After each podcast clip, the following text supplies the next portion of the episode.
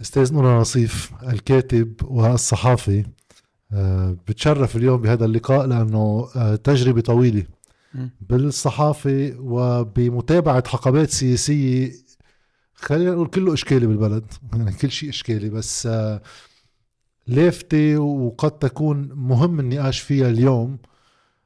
وهلا رح نحكي عن مواضيع الكتب لأنه في كتب كتبتهم بتصور الناس رح تهتم بأنها تقريهم للي بعد ما قريهم. بس حابب بلش معك بالبداية كيف صار آه، اختيارك لهالمهنة الصحافي شو الوعي السياسي وين تشكل؟ شو, شو يعني شو المنابع اللي عشتها وقالت لك إنه هذا الاتجاه رح روح فيه؟ أه اولا أهلا وسهلا فيك جاد. الله يخليك. هي المصادفة فعلا أخذتني على الصحافة وليس العمد أو التقصد إني أروح إني إني أه أن أعمل في الصحافة. أنا كنت سجلت بكلية الإعلام بعلم النفس وكنت عم بحضر حالي إني أعمل أستاذ جامعي. آه. بالبسيكولوجي. فبالتالي كان هيدا الهاجس اللي كنت عم فكر فيه للمستقبل. بالمصادفة وكوني أنا من المصيطبة المصادفة كنت ماري بالمصيطبة بأحد الشوارع الفرعية. بشوف فيلا صغيرة آه لفتت لي نظري بلاقي عليها يافطة كلية الإعلام والتوثيق. ما أنا ذاك. قربت هيك عم بقرأ على الوراق اللي معلقين على الباب في الخارج. فقايلين إنه بعد يومين ثلاثة كان في امتحان دخول للسنة الجديدة. كنت بعدني اللي تو مسجل بالجامعة اللبنانية بكلية بكلية الأداب بعلم النفس. بعلم النفس. ف أعطتني شيء من الفضول والحشرية. بعد يومين آه، قدمت وراء وتقدمت للامتحان الدخول ونجحت. فجأة صرت جوات المهنة. فبس لكن أنا درست اثنين سوا. يعني درست علم النفس وكلية الإعلام. كانت علم النفس بعد الظهر كلية الإعلام قبل الظهر. فبالتالي لم وخلصت اثنين سوا. خلال أربع سنوات أخذت الإجازتين في اثنين. بس أكسبتني علم النفس أكثر ما أكسبتني الصحة كلية الإعلام. ليه؟ أولا كانت نوع من العلوم أو المواد اللي كنا عم ندرسها كانت مواد عامة أكثر من مواد متخصصة وعميقة. في حين إنه بعلم النفس طبعا الاختصاص عميق جدا وأساتذة عتاء. في حين إنه اللي علمونا بكلية الإعلام وطبعا كان على راسها يعني اسم كبير جدا. كان آنذاك الدكتور حسن, صعب. آه، أمين عام ندوة الدراسات الإنمائية في ذلك الوقت من المفكرين وال يعني الشخصيات البارزة المرموقة في بالفكر الإنمائي آنذاك عم نحكي بمرحلة ما قبل الحرب وفي السنوات الأولى من الحرب.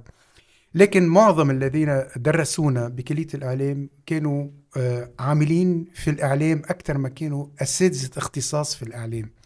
يعني كانوا يا مذيعين يا صحفيين بجرائد أو عاملين بالتلفزيون. لكن ما كانوا من من أساتذة يمكن الأجيال الحالية اختلفت أساتذة متخصصين في الإعلام.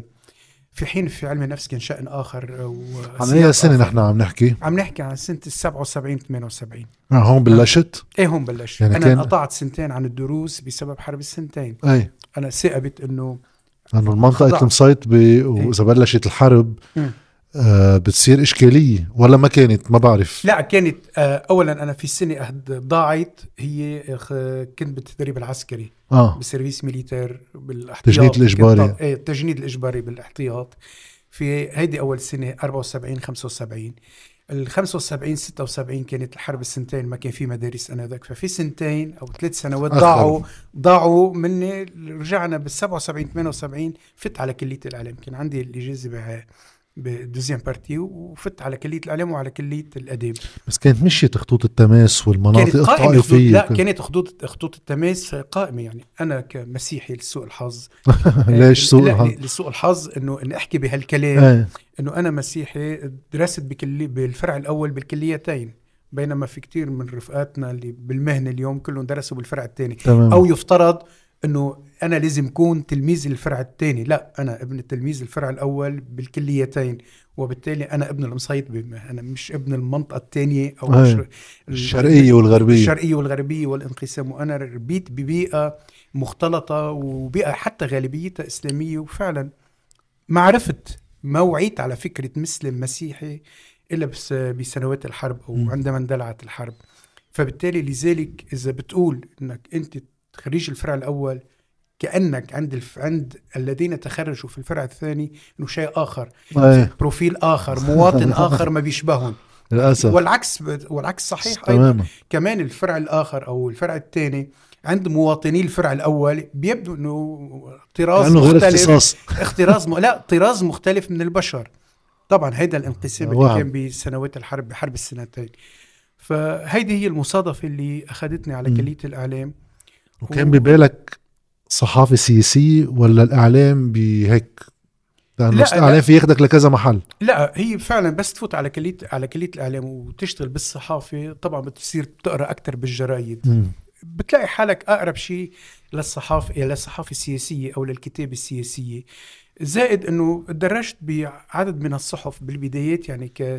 كطالب بعدني لسه طالب إنه عم stage. تتمرن stage أقرب ما يكون إلى stage لكن التجربة الحقيقية أنا بلشت معي هي بمحلين مختلفين أو بتجربتين مختلفين بتجربة طبعا جريدة النهار بشكل أساسي لكن قبلها بتجربة م- بوكالة الأنباء المركزية وكانت مم. كانت أشبه بجريدة وأنا أنا بفتخر فيها وكالة الأنباء المركزية كانت أشبه بجريدة يومية كان فيها معظم أهم صحفيي البلد اللي جيلنا الموجود اليوم كلهم أولاد وكاله الأنباء المركزية أها. مرقوا فيها إما بفترات ضئيلة أو بفترات طويلة أو ص- أو من مؤسسيها أو رافقوها بسنوات طويلة.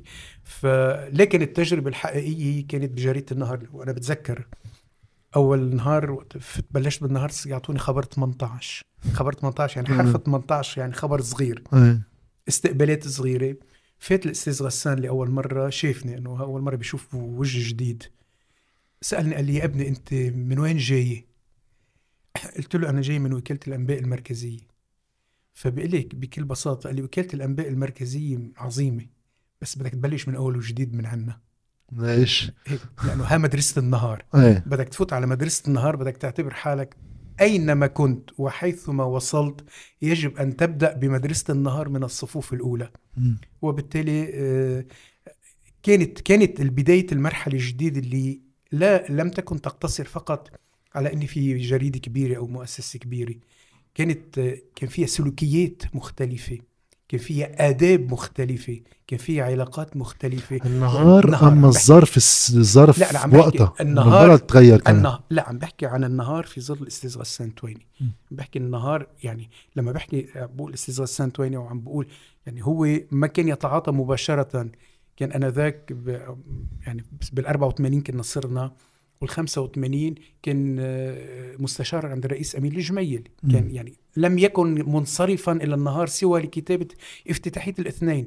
بس كانت الجريدة بين إيدين الأستاذ فرانسوا عقل والأستاذ اميل داغر وطبعا الاستاذ شوقي أبو شقرة كل الناس اللي كانوا ي- يتقاسمون هذه الجريدة بصفحاتهم. فنحن مربى وفرانسوا عقل أكثر شيء إذا بدك. واميل داغر تجربتك يعني قطعت رجعت آه، أول شيء من النهار للأخبار مم. شو الظرف اللي خليك تعمل هذا الانتقال و... وكان في لك تجربة بمونتي كارلو ولا تزال تجربة مونتي ولا تزال. لا تزال أنا أي أنا بدأت العمل بمونتي كارلو ال 2000 ولا إزال صارت 23, 23 سنة سنة وبعتقد يمكن من اعتى الصحفيين بمونتي كارلو لأنه اولا نحن أقرب ما نكون إلى متعاقدين أي. ولسنا بالملاك بمعنى بنقابة الموظفين لأنه هي نقابة الموظفين في مونتي كارلو صار اسمها مونتي كارلو الدولية. آه، هن الموظفين المقيمين في في باريس يعني. بال داخل الأراضي الفرنسية بيخضعوا لقانون العمل هناك وهكذا بس أنا مستمر معهم ف زملائي في معظمهم فلوا على التقاعد اللي بلشت معهم فلوا على التقاعد بحكم سن ال 64 إيه. آه، طبعا آه، أنا بعدني آه، كمراسل في بيروت منذ ذلك الوقت يعني صاروا 23 سنة إلى حد ما. فتجربة مونتي كارلو هي تجربة مستقلة. آه، انتقلت للأخبار لأسباب طبعا وحتما ما لها علاقة بالخيارات.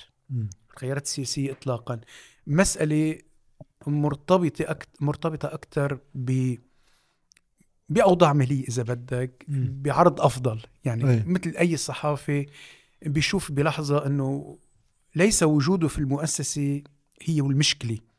ربما تكيفه مع الواقع المعيشي اليومي بصير عبء عليه. إيه. آه، خصوصا إذا الشباب كبروا وبدروحوا على الجامعات وفي ظروف معينة. إيه.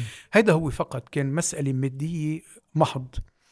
ورحت على جريدة بالبداية كان فيها أسماء لامعة يعني كان جوزيف سماحة يكفي اسم جوزيف. سماحة كان أستاذ أنس الحاج طبعا زميلنا إبراهيم يعني كان في أسماء جديدة تعد وأسماء واعدة بالبداية فعلا كانت انطلقت بشكل جيد انطلاقة قوية. انطلاق الأخبار لسوء الحظ صدمة وفاة جو جوزيف السماحة بعد سنة بعد أقل من سنة يعني أخذت الجريدة مش أخذتها يعني صارت الجريدة بمنحى آه، أكثر مغالاة في الخيارات السياسية وهي اعترفت منذ البداية أنها جريدة المقاومة. يعني الأخبار لم تستحي بخياراتها لكن خياراتها نقيضة خيارات جريدة النهار. إيه فبالتالي أنا ظهرت من النهار لأسباب لا علاقة لها بالخيارات السياسية وذهبت إلى جريدة بخيارات مناقضة لكن كتبت ولا أزال أكتب كما لو أنه مقالتي عم بكتبها بجريدة النهار. يعني أنا بعدني بتأيد بكتابة مقالتي باللي تعلمته بالجريدة النهار باللغة بالمفردات بالصياغة بما يجب أن يقال وما يجب أن لا يقال بآداب التخاطب آه، وبالتالي بكل ستركتور الكتابة اللي تعلمتها تعلمتها مثل ما قلت لك. بظهوراتك الإعلامية منك من الإعلاميين الصحفيين اللي آه، بيجاهروا بموقف سياسي وبدافع عنه مش مش القصة هيك. بتبقى بي عم تحكي بالإطار الصحافي مم. بس بتذكر أنا وصغير كان لك حلقة بكلام الناس مم. ما بعرف ليش بتذكرها بس كتير بتذكرها منيح كان إذا ماني غلطان رئيس حزب الكتائب منير الحاج. صحيح. وصار في كلاش بينك صحيح. وبين منير الحاج وقلت له أنت منك بير جميل. إيه هاي من المرات القليلة اللي بعدها بذاكرتي بلاقي في حدية عند نقولها نصيف بمواجهة إعلامية. إيه، صح هيدي ماني متذكر متذكر طبعا الواقعة.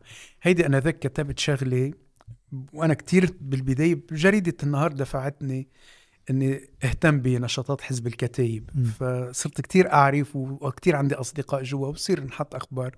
وأنا ذاك وقتها كان كان رئيس حزب الكتائب كنت هب بعتقد. بال 2002 أو شيء. آه بال 2000 أو يا بال 2002 يا بال 2001 وكتبت أنا ذاك وقتها مقال اعترض فيه و- وادعى علي. آه صار في إيه ادعاء. صار في دعوة. إيه دعا علي منير الحاج.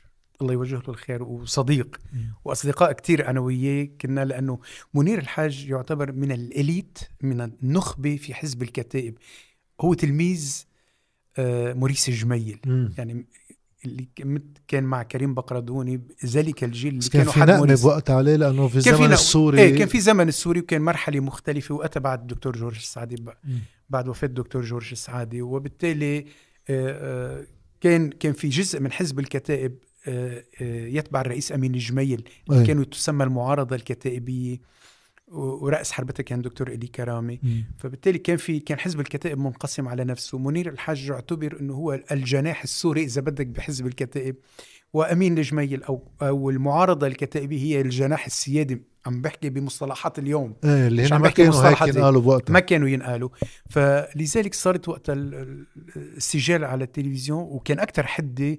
إيه طبعا قلت له هالكلام و- وادعى علي ورجع آه، حفظت الدعوة يعني. آه. لأنه يعني اللي حطيته كنت كان عم بكتب كلام صحيح بس ربما ما لم يوافق عليه آه، الأستاذ منير الحاج. إذا بدك هيدي هي ال- أي. هيدي هي القصة. هلأ بتقلي ما بز ما ماني حاسم أو ما, ما لا أظهر نفسي إني أنا مع فريق ضد آخر. هيدي جزء من السلوكيات اللي علمتنا إياها جريدة النهار. ليش؟ لما فت على جريدة النهار كانت الحرب بذروتها. كانت بذروتها. يعني بال 84 يعني كانت الجولة الثانية من الحرب. صحيح. جولة في كانت الجولة الأولى أو الجولة الكبرى الأولى هي 75 76 الجولة الثانية بعد 82 يعني 83 84 85 حتى نهاية ولاية الرئيس أمين الجميل. أنا ذاك آه، كان عندها مكتب جريدة النهار بالحمرة. بطلعة ال- العكاوي. كنا أحيانا نقعد فيه لما تنقطع خطوط الت- يكون في خطوط تماس ومرات نروح على الغربية. فأنا كنت أسأل وقت أنا ذاك إنه طيب ليش هالجريدة طب من 75 76 وانخطف كتير من الموظفين النهار لما كانوا يقطعوا بين بيوتهم بالشرقية وهن يروحوا على النهار. وأيضا في في صحفيين كمان قتلوا اغتيلوا أو خطفوا واعتدي عليهم وقتلوا أيضا دفعت ثمن كمان جريدة النهار بحرب السنتين. أنا ذاك قالوا لي بسمعها هالكلمة ومن وقتها حفظتها عن غايب وعرفت شو, شو ماذا تعني هذه المؤسسة. قالوا لي لو جريدة النهار بال 75 76 سكرت وانتقلت إلى الشرقية لم يكن قد تبقى مسيحي في المنطقة الغربية. هالقد هالقد يعني تصور هلا البعض بيعتبروا في مغالاة بس هي عطيت صورة كانت تعتبر جريدة مسيحية بالمشهد العام أو بالصورة العامة موجودة بمنطقة إسلامية عم بحكي بعقل ومنطق ال 75 76 الحرب على الهوية الاغتيالات القتل هيدا مسيحي وهيدا مسلم. هيك كانت مقسوم البلد. فبالتالي اعتبرت جزيرة مسيحية في المنطقة الغربية. ومع ذلك كانت محمية. كانت محمية يعني كانت المنظمات الفلسطينية تحميها. كان كمال جنبلاط يحميها. يعني كان في الحركة الوطنية كانت تتولى حمايتها. ومع ذلك الشلل والتنظيمات الفيلتة أنذاك غير المنضبطة كانت تخطف صحفيين آه، وتأذيهم. فهالفكرة أنه ها جريدة لكل اللبنانيين؟ طبعا أنا عم بحكي عن مرحلة تغيرت تماما بعد ال 2005 بعد أيوة استشهاد جبران تويني بعد اولا بعد اغتيال الرئيس الحريري البلد صار شقفتين بكل معنى الكلمة ضعف المسألة استشهاد جبران تويني أو اغتيال جبران تويني ضعف المسألة فأصبحت الجريدة في مك في المكان الذي دفع ثمنه جبران تويني هي أن تكون مع 14 أذار. منذ ذاك منذ ذلك الوقت لم تعد جريدة النهار بالصورة المعروفة أنه هي جريدة لكل اللبنانيين. أصبحت هي لخيار القسم الأكبر من اللبنانيين إذا كنا في الإمكان نقول أنه ال 14 أدار هي القسم الأكبر و8 أدار القسم الأقل. مش هيك الانقسام مش هيك كان انقسام بالنص يعني بالنص على الأقل بالمفهوم الديموغرافي وبالمفهوم السياسي وبالمفهوم الاجتماعي م. لما بيكون الشيعي بمحل والسني في محل ما بتعود تقول هيدا النص وهيدا النص الثاني صار نص, نص البلد م. مش ما عاد نص المجموعات السكنية السكانية والمجموعات الاجتماعية أو الطائفية وأيضا نص المسيحي هون أي. نص المسيحي هون ونص المسيحي هونيك بس عندي سؤال أنا عن بس قبل ذلك كنت جريدة النهار كانت تخوض كانت تخوض المعارك السياسية بمنحى مختلف. يعني بس كان عندها خيار. يعني كان بوقتها في يعني بين الشرقية في النهار أكثر بالغربية في السفير أكثر إذا بالحرب عم نحكي. إيه بمنطق لا بمنطق التعبير عن القوى. كانت النهار تعبر عن المنطقة الشرقية وهي في الغربية. إيه. في حين السفير تعبر عن المنطقة الغربية وهي في الغربية. م. لذلك قلت لك جاد كانت تعتبر جزيرة مسيحية في المنطقة الغربية. أي. ولذلك كانت تنطق بتعطي مدى أكثر. طبعا ما كانت ما كانت تعطي أولا ما تنسى العلاقة العميقة والوطيدة التاريخية بين كمال جنبلاط وغسان تويني. غسان تويني غسان تويني عندما كان يتحدث وأنا في السنوات الأخيرة بحياته صرت طلع عليه ببيته ببيت مريم. يعني لم يعد يغادر المنزل وسجلنا مجموعة تسجيلات. كان عندما يأتي على ذكر ثلاثة كان يدمع. أستاذ غسان لما يأتي على ذكر كمال جنبلاط وكميل شمعون وريمو إدي هيدا جيله مع تناقضاتهم مع تن... هيدا جيله هيدا جيله فغسان تويني كانت جريدة النهار هي لسان حال كمال جنبلاط لكن هي لسان حال المسيحيين أو الفريق المسيحي الجبهة اللبنانية في المنطقة الأخرى. يعني كانت تعطي الكل بس تحس التندنس تبعيتها أو الميول تبعها يعني عند الكل يعني ميشيل أبو جودة. ميشيل أبو جودة لم يكن يتردد في الجهر بمقالاته ضد السوريين. غسان التويني كان ضد السوريين. عندي سؤال آه، خاصه بغسان التويني إذا واحد بيطلع بمسيرة غسان التويني بيلاقي في طبعا الميول القومي بالبداية بعدين قريب من كمال جنبلاط والكتلة الاشتراكية بالخمسينات حتى وبالستينات. بعدين بيصير مستشار أمين جميل. طيب هيدا الواقع السياسي كيف واحد بيقدر يوصف غسان تويني في في ناس بتقدر توصف تغير الظرف. في ناس بتقدر تقول إنه انتهازية سياسية. الأقوى في زمانه بيكون قريب منه غسان تويني آه هو وين؟ يعني خياراته السياسية متناقضة. لك هي مش ليست مسألة خيارات بقدر خيارات متناقضة بمفهوم إنه نط من محل لمحل. لا طبعا مش هيك. خليني أقول لك إنه تجربة غسان تويني القومية انتهت سنة 49 عندما استقال من الحزب. صار في جدل طويل عريض بينه وبين زعيم الحزب أنطون سعادة طبعا قبل إعدامه. صار في رسالات إيه وفي رسائل متبادلة بين بعضهم. صار في مكاشفة ومصارحة واستقال. ترك بال 49 إذا لم يعد قوميا منذ ال 49 بس قبل كان يعني لما صارت آه لما صار الانقلاب الأول بالحزب الانقلاب الأول بسوريا حسن الزعيم غسان تويني ذهب إلى هناك وغطى الانقلاب الأول. وطبعا في كتاب اسمه منطق القوة مجموعة مقالات تحدث فيه عن منطق الانقلابات العسكرية في سوريا الكتاب لغسان تويني. سنة ال 51 سنة ال 49 كان لا يزال صحفيا يتعاطى بال 51 بلشت مغامرة النيابة. م. يعني عندما ترشح على النيابة المفارقة أنه مع أنه أصبح خارج حزب القومي ترشح باسم الحزب القومي في لائحة في لائحة الجب الجبهة الجبهة الاشتراكية الوطنية. م. اللي كانت ائتلاف الائتلاف العمودي فيه في كميل شمعون. كميل شمعون وكمال جنبلاط هو الائتلاف العمودي مع كميل شمعون اجى إيميل بستاني مع كمال جنبلاط اجى أنور الخطيب اجى غسان تويني معهم وأيضا آه، بيير إدي لكن ليس آه، كان ببعبدة. كان عن دائرة بعبدة. بينما غسان تويني وكميل شمعون وكمال جنبلاط حنشوف وكان دائرة وحدة. فأنا ذاك آه، كانت أول مرة يدخل إلى النيابه بس كانت علاقة كمال جنبلاط سابقة مع كميل شمعون ومع كمال جنبلاط مع كمال جنبلاط من خلال العلاقة مع البيت مع الست نظيرة. ومع كميل شمعون عندما كان في الولايات في عندما كان كميل شمعون في في لندن كانت سمت علاقة تربطه بغسان تويني منذ ذلك الوقت. م. عرفت كيف؟ كان في علاقة قديمة بيناتهم عم بحكيك بمرحلة الأربعينات. هذه العلاقة مر وبجريدة كانت كانت من الصحف الأساسية بلبنان. أنا ذاك الرئيس كميل شمعون طلب من الأستاذ غسان وحمسه وشجعه على أن يترشح بانتخابات ال 57 استكمالا لدورة ال 53 فترشح الأستاذ غسان في بيروت وكان منافسه نسيم مجدلاني. وصلنا إلى نهار فرز الصناديق كل النتائج غسان تويني نائب. كل النتائج كذا كل النتائج خالصة. تصور آه، آه، يعني تصرف غسان تويني على أنه فاز. لكن لم تعلن رسميا يعني تعرف أنت بصيروا ياخذوا أرقام أي. من الماكينات الانتخابية أو من المندوبين من الأقلام والمندوبين. يأتي شارل مالك لعند الأستاذ غسان. آه، بيقول له أنتم عندكم بالفرنساوي في شيء بيسموه raison d'État مش هيك؟ قال له نعم. قال له raison d'État بتقول إنه طلع نسيم مجدلاني اوف فهم الأستاذ غسان إنه في شيء كبير بالانتخابات بيحضر. يجب أن يدفع الثمن بنيابته.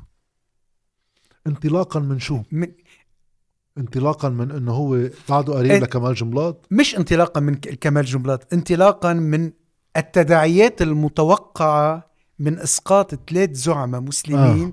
حتى حتى يقال بالمقابل في ناس يخصوا العهد أو مسمين على عهد كغسان تويني كمان سقطوا سقطوا بالانتخابات أها هيدي هي وقتها بيقول له إياها وبخبرني اياها الاستاذ غسان قال له أنتم عندكم بالفرنساوي بتقولوا raison d'État مش هيك؟ مم.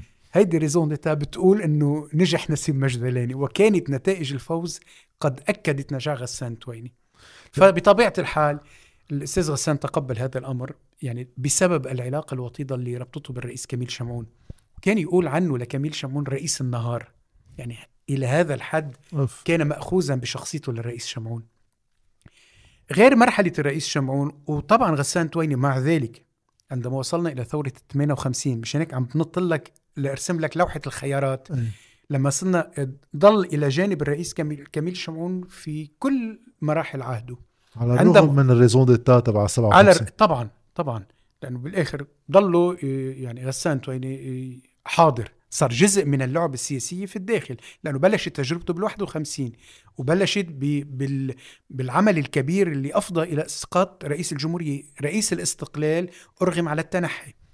ب 58 لم يكن كان الحزب السوري القومي الاجتماعي وحزب الكتائب حليفا للرئيس كميل شمعون. م. إذا بتتذكر صحيح. هذان الطرفان وقفوا إلى جانب الرئيس كميل شمعون في مواجهة صائب سلام وعبد الله اليافي وكمال جنبلاط وصابر حميدي وكل الفريق الآخر في ثورة 58 غسان التويني مع شار الحلو وأنري فرعون مع مجموعة من الشخصيات أنشأوا أو أوجدوا ما يسمى القوة الثالثة وريمو إدي كان فيها. هذه القوة الثالثة اللي تقول أنها ليست مع هذا الفريق ولا مع ذاك الفريق.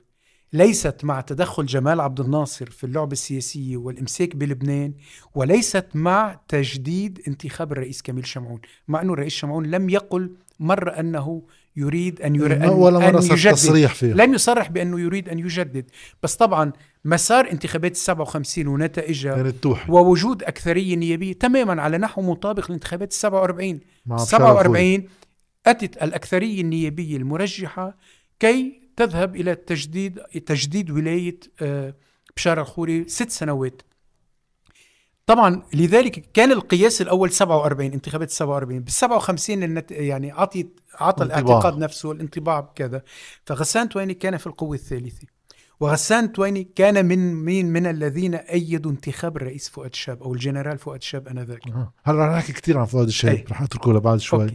فبالتالي كان هذا الخيار فيما بعد كان في مرحلة مختلفة تماما كان في مرحلة إلى حد ما صدامية بمرحلة لاحقة مع مع فؤاد شاب ومع المكتب الثاني أكثر من فؤاد شاب يعني بعد الانقلاب القومي بمرحلة الرئيس سركيس بمرحلة الرئيس فرنجية لا ننسى كان غسان تويني وزير في أولى حكومات العهد حكومة الشباب. أي. إذا بتتذكر وزير للتربية الوطنية ووزير للإعلام أنذاك.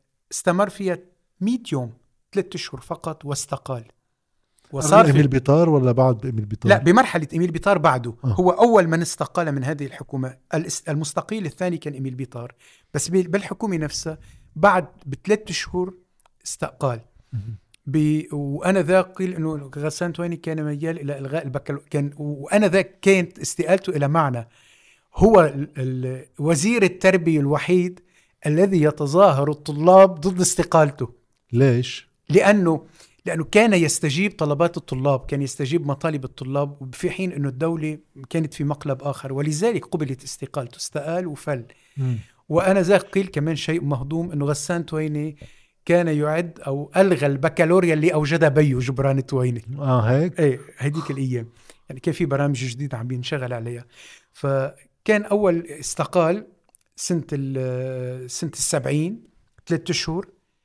بعد ثلاث سنين غسان تويني يدخل السجن بسبب موضوع آه، القمة العربية في الجزائر آنذاك وم- والملف الذي قيل أنه آه، عن آه، كشف محاضر أو محضر القمة العربية في الجزائر سجن؟ سجن فات على السجن آه، و- و- وأنا ذاك يعني حاول آه، بطريرك الروم الكاثوليك بطريرك ال- الأرثوذكس آه، أن يعني أن يتوسط بين اثنين ضلوا ضلوا اسلاميين الفرنجية مصر على إبقائه في السجن لكن بقي في السجن فترة معينة ثم أطلق. أوف. يعني أنا عم بعطي مثل عن شخصية. أي. كان كان وزير بشخصيه نفس العهد. بصراع بعهد. كان وزير بأول عهد بعد سنتين أصبح سجين بالسجن. بعد سنتين أخريين أصبح وزير في آخر حكومة عهد سليمان الفرنجي بال 75 س- غس... آه، آه، نفسه غسان التويني يخوض معركة شرسة ضد التجديد مع أنه رئيس الشهاب لم يكن يريد التجديد وأيضا ضد العهد الشهابي برمته. وأن يكون صديقا للرئيس شار الحلو الذي خرج على الشهابية وأن يكون رأس حربة في معركة إسقاط مرشح الشهابية الياس سركيس سنة السبعين ووصول سليمان الفرنجي للانتخابات ثم يصبح وزير في حكومة سليمان المهم يعني ما عم بقدر أشوف خط سياسي مستقيم. طب طبعا برجع بقول لك هذا الأمر مرتبط بشخصية غسان التويني مرتبط لأنه صحافي يعني يذهب إلى إلى مدى اللعبه قديش بس بتعرف وين في مفارقة؟ في إيه بدك ترجع تكفي كمان بعهد الرئيس سركيس كان مم... كان ممثل لبنان أو سفير لبنان لدى الأمم المتحدة ست سنوات. وبنتذكر إنه هو اللي آه، رعى الاتفاق 425 عندما صدر دعوة شعبي يعيش إيه. ال- الصرخة التي أطلقها. فيما بعد مع عهد الرئيس أمين الجميل كان مستشار للرئيس أمين الجميل طوال العهد. فبالتالي إيه، في شيء يعني من في- فيك تعتبر أنه في محطات مختلفة. لكن شخصية غسان التويني يجب أن تؤخذ في الاعتبار هي شخصية مركبة. يعني بمعنى هي خليط من من ثقافات مختلفة. يعني غسان تويني بدأ طالبا بالفلسفة كان عم بيحضر الدكتوراه و آه، بالفلسفة كان بأمريكا. إجا أصبح استل... تسلم جريدة النهار دخل إلى المعترك السياسي. بكل مقالاته بتحس النفس الفلسفي قائم فيه. هو مزيج من من الثقافتين الفرنسية والإنجليزية. مم. يعني غسان تويني لديه كتابات شعرية مبكرة بالفرنسية ولاحقا. ولدي ولديه محاولات شعرية أيضا بالعربية لكن ليست شعرية بالمفهوم المتعارف عليه دواوين. يعني أنا متذكر سنة 76 عند 76 عندما اجرى جراحه في القلب بيكتب مقالي بالصفحة الأولى آه، بجريدة النهار عن شعوره بعد الجراحة آه، بيقول إنه بخشى إنه لما يفتحوا لي قلبي ما يشوفوا صورتك جواته. آه، عم بيعمل يعني بس كانت شعر يعني في قوافي ولا كانت لا لا مش قافية يعني آه طبعا وجدانيه إيه وجدانية يعني بس في شو الشعر؟ إيه؟ الشعر مش قافية فقط تمام. الشعر هو صورة كان دائما يقول عنا أدونيس مم. أدونيس يقول الشعر هو صورة وليس مج... قافي طبعا في الانضباط انتظام الأبيات شيء آخر بس أنسي الحاج شاعر كبير بس تمام. بدون قافية تمام. أنا اللي عم بقول إنه غسان غسان التويني مزيج هائل من الثقافات يعني آه، و آه، بس بتعرف شو المفارقة؟ آه، تكلمت عن إنه وحدة من أسباب عدم إشهار موقف سياسي. هو المعايير المهنية بالنهار. بينما غسان تويني كان هو ناشط سياسي بصورة أساسية وهو القيم كان على النهار. إيه لا طبعا كان آه على فكرة عندما كان في السلطة في أي موقع في السلطة كان يحجب المعلومات عن النهار هو. يقول لهم أنتم روحوا جيبوا المعلومات أنا ما بخبركم. تصور يعني يعني الاعتقاد الشائع الاعتقاد الشائع إنه غسان تويني آه، عندما كان وزيرا تنقول بالسبعين ووزير بال 75 76 هو مصدر المعلومات جريدة النهار مش صحيح. ما كان يخبر. كان يقول لهم للصحفيين روحوا أنتم جيبوا المعلومات. وهو ساعتها طبعا يرجع يقرأ بالآخر إذا كان صحيح ولا لا يدقق فيها. م. بس ما كان ما كان هو مصدر الجريده الأساسي بالمعلومات. يعني كان يفصل عمل النهار عن كذا. بس أهميته لأنه عنده اهتمام بالثقافات بشكل واسع جدا يعني بالفنون وبالأداب وبالفلسفة وبالفكر يعني لذلك بتشوف هذا هذا الغنى في شخصيته بتضيف مع الحياة السياسية اليومية بأدق تفاصيلها. أضف هذا التراكم الكبير من العقائد من من من الخوض في التجربة العقائدية مش فقط عند الحزب القومي م. بالثقافة العقائدية اللي أحاط نفسه فيها. يعني غسان تويني عارف كل الناس كل ذوي العقائد والمذاهب السياسي عرفهم كلهم واشتبك معهم وجدالهم كلهم. فبالتالي أصبح لديه كم كبير من هذا التراكم هذا الكم الكبير لا يمكن استثماره إلا بفتحات وبقنوات أيه. تروح باتجاهاتها يعني سؤال هون بيرجع عن تجربتك م.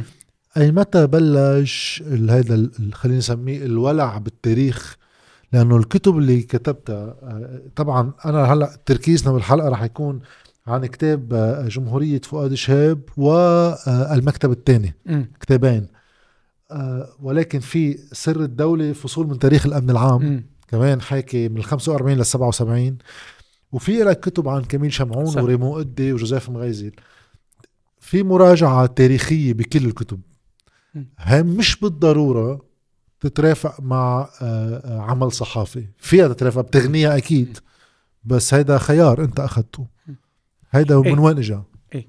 لا لك أنا في أحد الكتب اللي أهداني فيها الأستاذ غسان وحاططها مبروزة على جنب كنت تركت النهار. بال 2009 بعتقد بيقول لي إلى الزميل النهاري الحج نقولها. إيه، كان عيط لي حج. آه آه الذي بدأ شغف التاريخ يفترسه. إذا بدك أول شغلة آه أول من دفعني إلى هذا الخيار هو الأستاذ غسان بحد ذاته. على أثر وفاة الرئيس كميل شمعون بال 87 طلبني.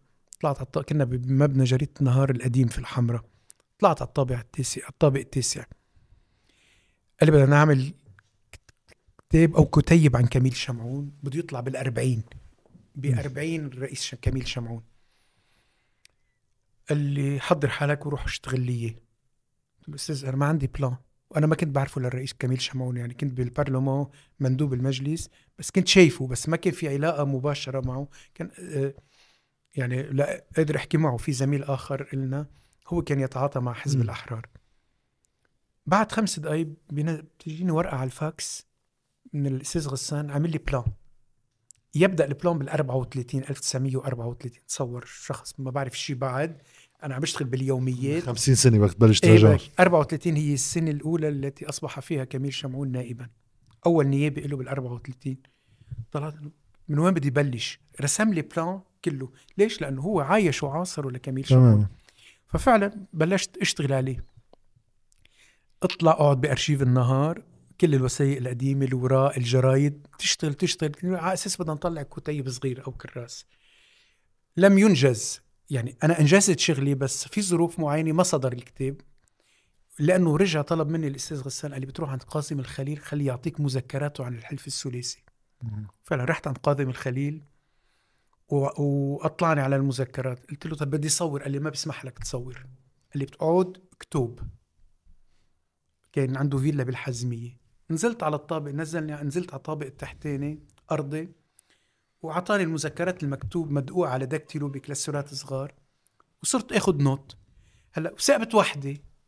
انتبهت إنه في photocopieuse موجودة بغرفة مجاورة. فعيطت لحدا بدون ما يعرف آه، قاسم الخليل صورت مجموعة صفحات كم كبير من الصفحات. وضليت اتصرف على اساسه وما خليته يعرف. يعني إذا بدك سرقت هذه إيه. هذه المسائل. وفعلا أدرجت وقتها كانت أول مرة ينشر أجزاء من مذكرات قاسم الخليل. روى كيف نشأ الحلف الثلاثي.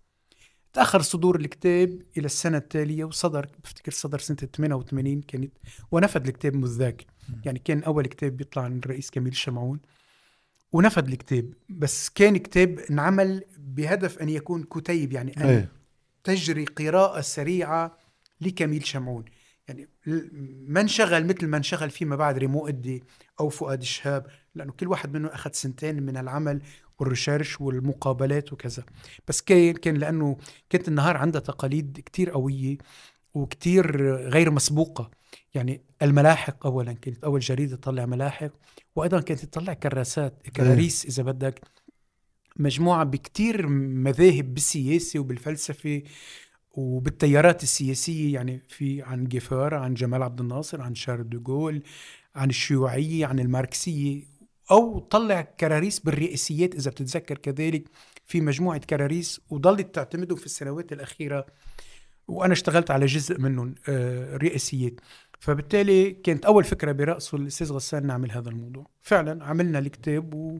وطار الكتاب يعني تبخر وراح. المرة الثانية بعد آه، وفاة ريمو إدي سنة ال 2000 كمان طلب مني كمان طلب مني وأنا لم أكن أعرف ريمو إدي. أنا فقط مرة واحدة حكيته على التليفون.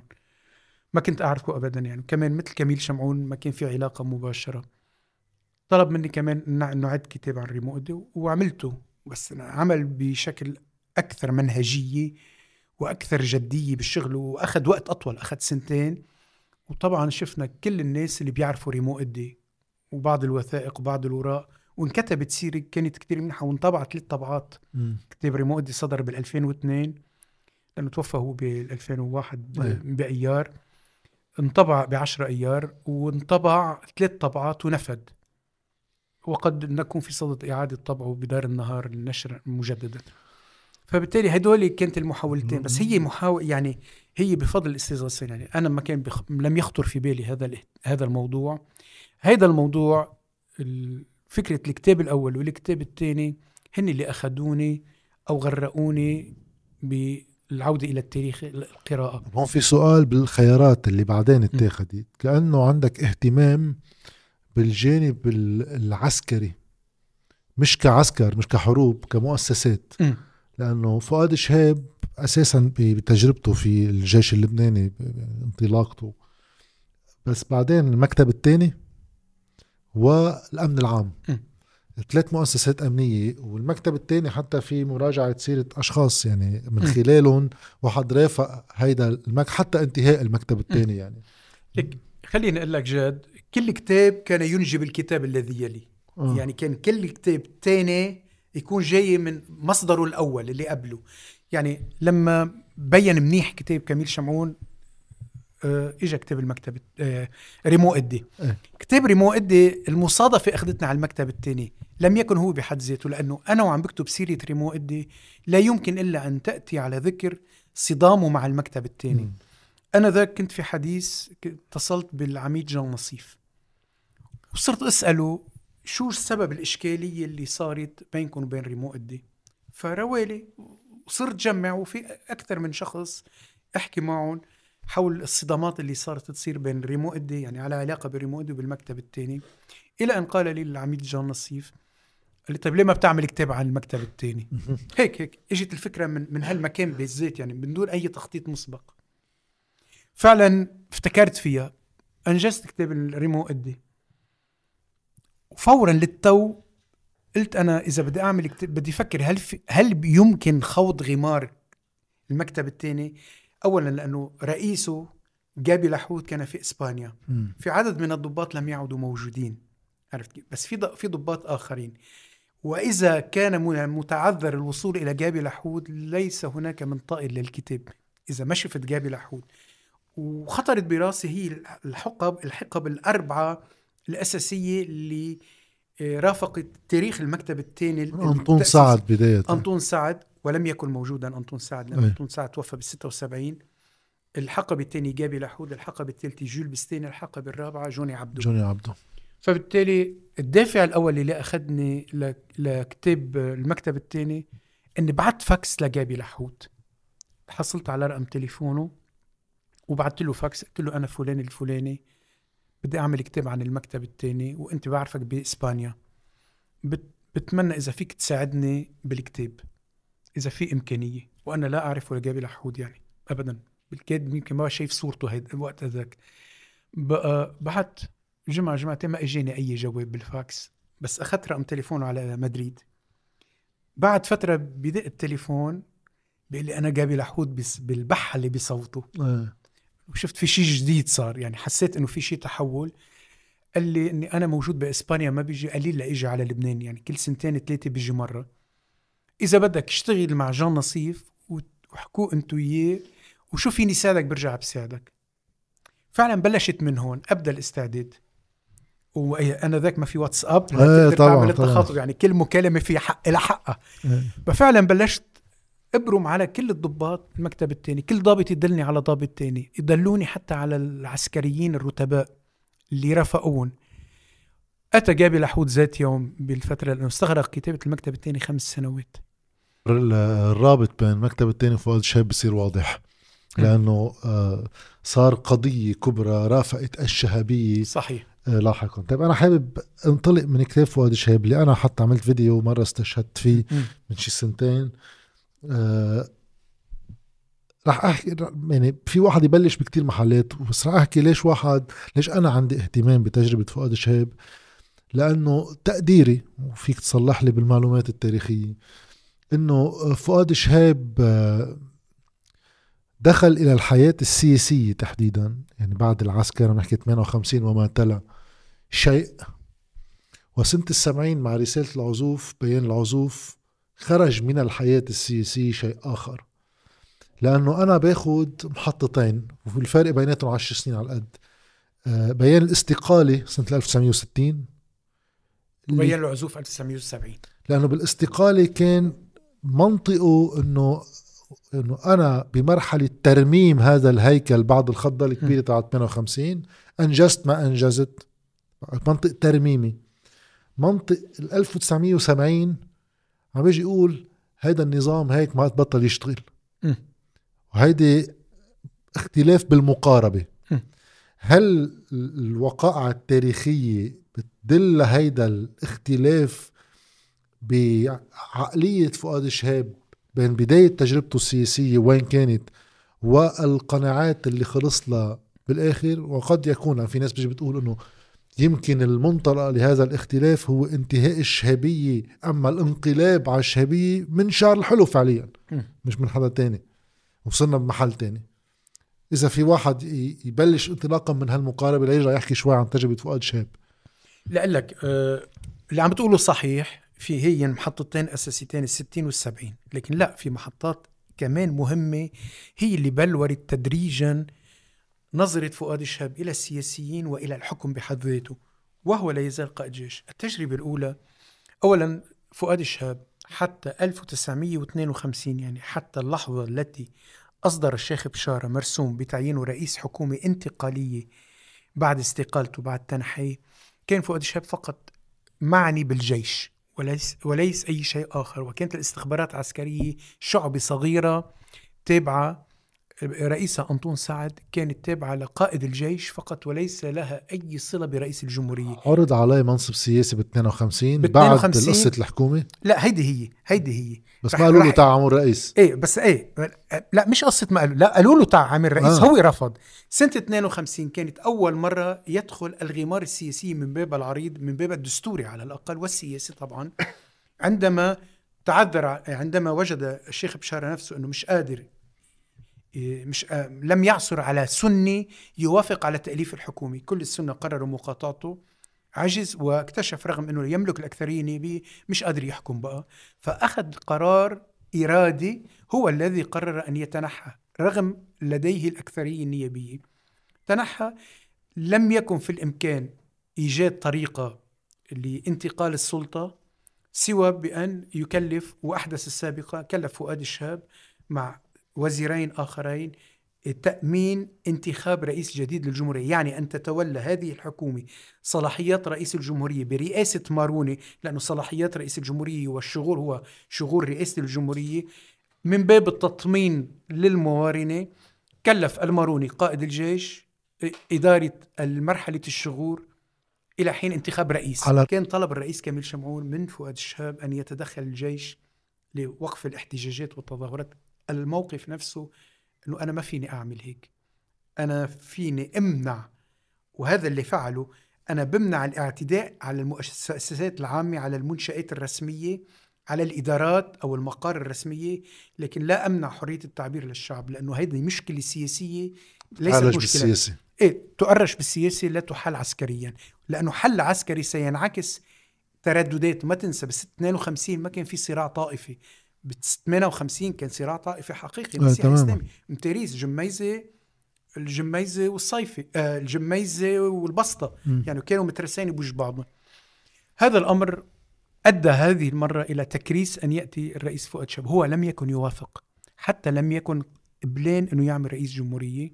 بس الضغط كان في ضغط أمريكي كان في ضغط داخلي من الأفرقاء اللبنانيين.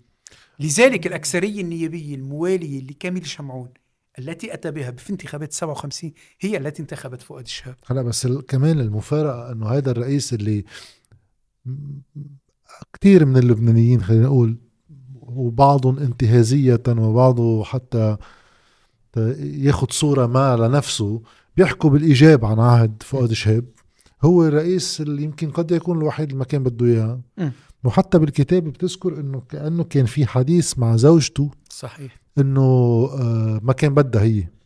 يكون يجي رئيس وإنه سنة زمانه بستقيل يعني فعلا هي كان فايت. صحيح. عم بيعتبر إنه مهمته هي بترجع على قصة صحيح. الترميم. إنه أنا في مرحلة انتقالية البلد طالع من الحرب بده يعيد الترميم وبتنتهي مهمتي.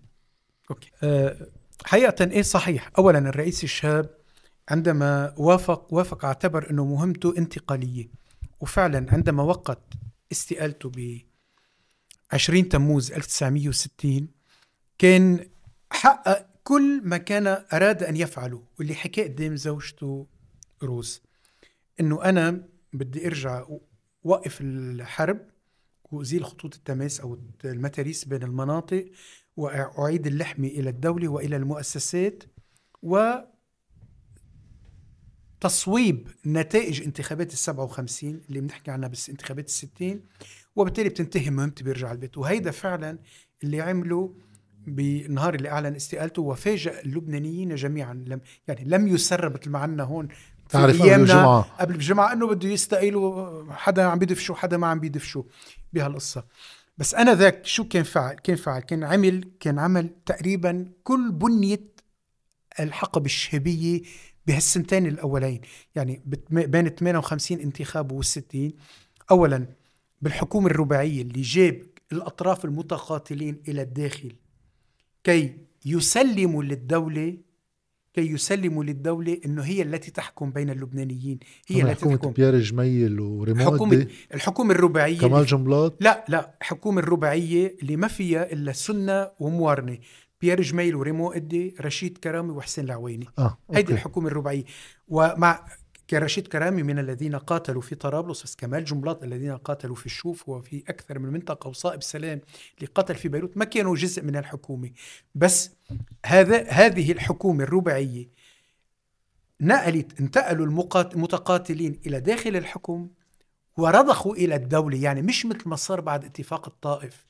لما فاتت الميليشيات على الدولة, الدولة. فاتت احتلت الدولة وحولت الدولة إلى غطاء للميليشيات. لا هناك تخلوا عن السلاح تخلوا عن ميليشياتهم ولذلك اندثرت الميليشيات آنذاك بعد ثورة 58 وما عدنا نسمع لا بميليشيات ولا بسلاح ولا شيء وسلموا للدولة. حتى الذين لم يكونوا في الحكم سلموا. كمال جملات وصائب اسلام ما كانوا بالحكم. م. وبالتالي ألفت الحكومة الرباعية. هذه الحكومة الرباعية أخذ على عاتقها فرض القانون يعني ريمو أدي بالإجراءات اللي عملها وبإصراره على إعدام الذين يعني يخلونا بالأمن وعدم التكميل اللي رفض فؤاد الشاب غصبا عنه وقع رغما عنه وقع مرسوم إعدام التكميل الشخص اللي ألقى بمسيحيين في بئر قتلهم آه. ألقى بهم في بئر. هيدي من بعد ما انطفأت الحرب الأهلية أو ثوره 58 أيضا المراسيم الاشتراعية ما ننسى المراسيم الاشتراعية. المفارقه انه الإصلاحات الكبرى الكبرى اللي كلها مراسيم اشتراعية؟ آه، اعيدت هيبة الدولة. الوحدة الوطنية من خلال الحكومة تلملم البلد وعيد ترميم المؤسسات كلها سوا والمراسيم الاشتراعية وكانت آخر الحلقات هي هي حل مجلس النواب ال 57 المفروض تصير بال 61 61 حلوا الرئيس الشاب لأنه اعتبر أنه هذا مجلس آه، أخرج عائلات أساسية أو آه، ممثلين حقيقيين بإسقاطه بانتخابات قيل أنه أو وصفت بالتزوير. اللي عم نقول صار سلام وعبد الله اليافي وأحمد الأسعد. هاي بتشير إنه إلى إنه منطقه هو منطق النظام هو منه عم بيغير النظام. مش عم بيغير بالعكس عم يحتوي. ولذلك تعامل الرئيس فؤاد شهاب مع قانون الستين على أنه قانون مؤقت وليس هو القانون الحقيقي الذي يريده. مؤقت باتجاه شو؟ باتجاه أنه يعيد تصويب التوازنات. يعني بيروت قسمت للدوائر. عرفت والشوف قسموا اعطاه دائرة مستقلة. يعني ربح اثنين اللي هن كانوا على دعامة عهده وأعاد بالانتخابات في ظروف مختلفة عما كانت في عهد كميل شمعون ما أتاح فوز عبد الله اليافي وصائب سليم. وكلهم رجعوا على الحكم. كمال جملات وكمال جملات رجعوا على الدولة لأنه اعتبر إنه هذا المختبر اللي اسمه مجلس النواب هو يجب أن يتمثل الجميع فيه وخصوصا فؤاد الشهاب لأنه ابن عائلة. ابن أمارة فبتعني له وجود العائلات السياسية الحقيقية في البلد الممثلة للمجموعات الإنسانية بس هون كمان ما في شيء هو جدلي جوات فؤاد الشاب صحيح هو ابن عائلة إنه تاريخيا كانوا أمراء. بس هو أمير فقير. أمير فقير. إيه؟ وليس أمير كان في عنده احتقار شوي ل يعني مش ضروري احتقار بالصورة الصلفة يعني إنه بس ما كان بينظر كتير ب بحرارة لكثير من الشخصيات السياسية والعائلات آه. السياسية. هو ما كان ينظر لهم تماما اللي عم بتقولوا ليس لانهم أبناء عائلات بل لأنه أداء أداء انتهازي ومصلحي. هيدا هو السبب. مشان هيك هو لما سماهم فروماجيست هو ما قلل من قيمة بيوتهم. بالعكس دليل إصراره على إنه يكون صاحب اسلام رئيس حك... آه نايب وكمال جنبلاط وأحمد الأسعد.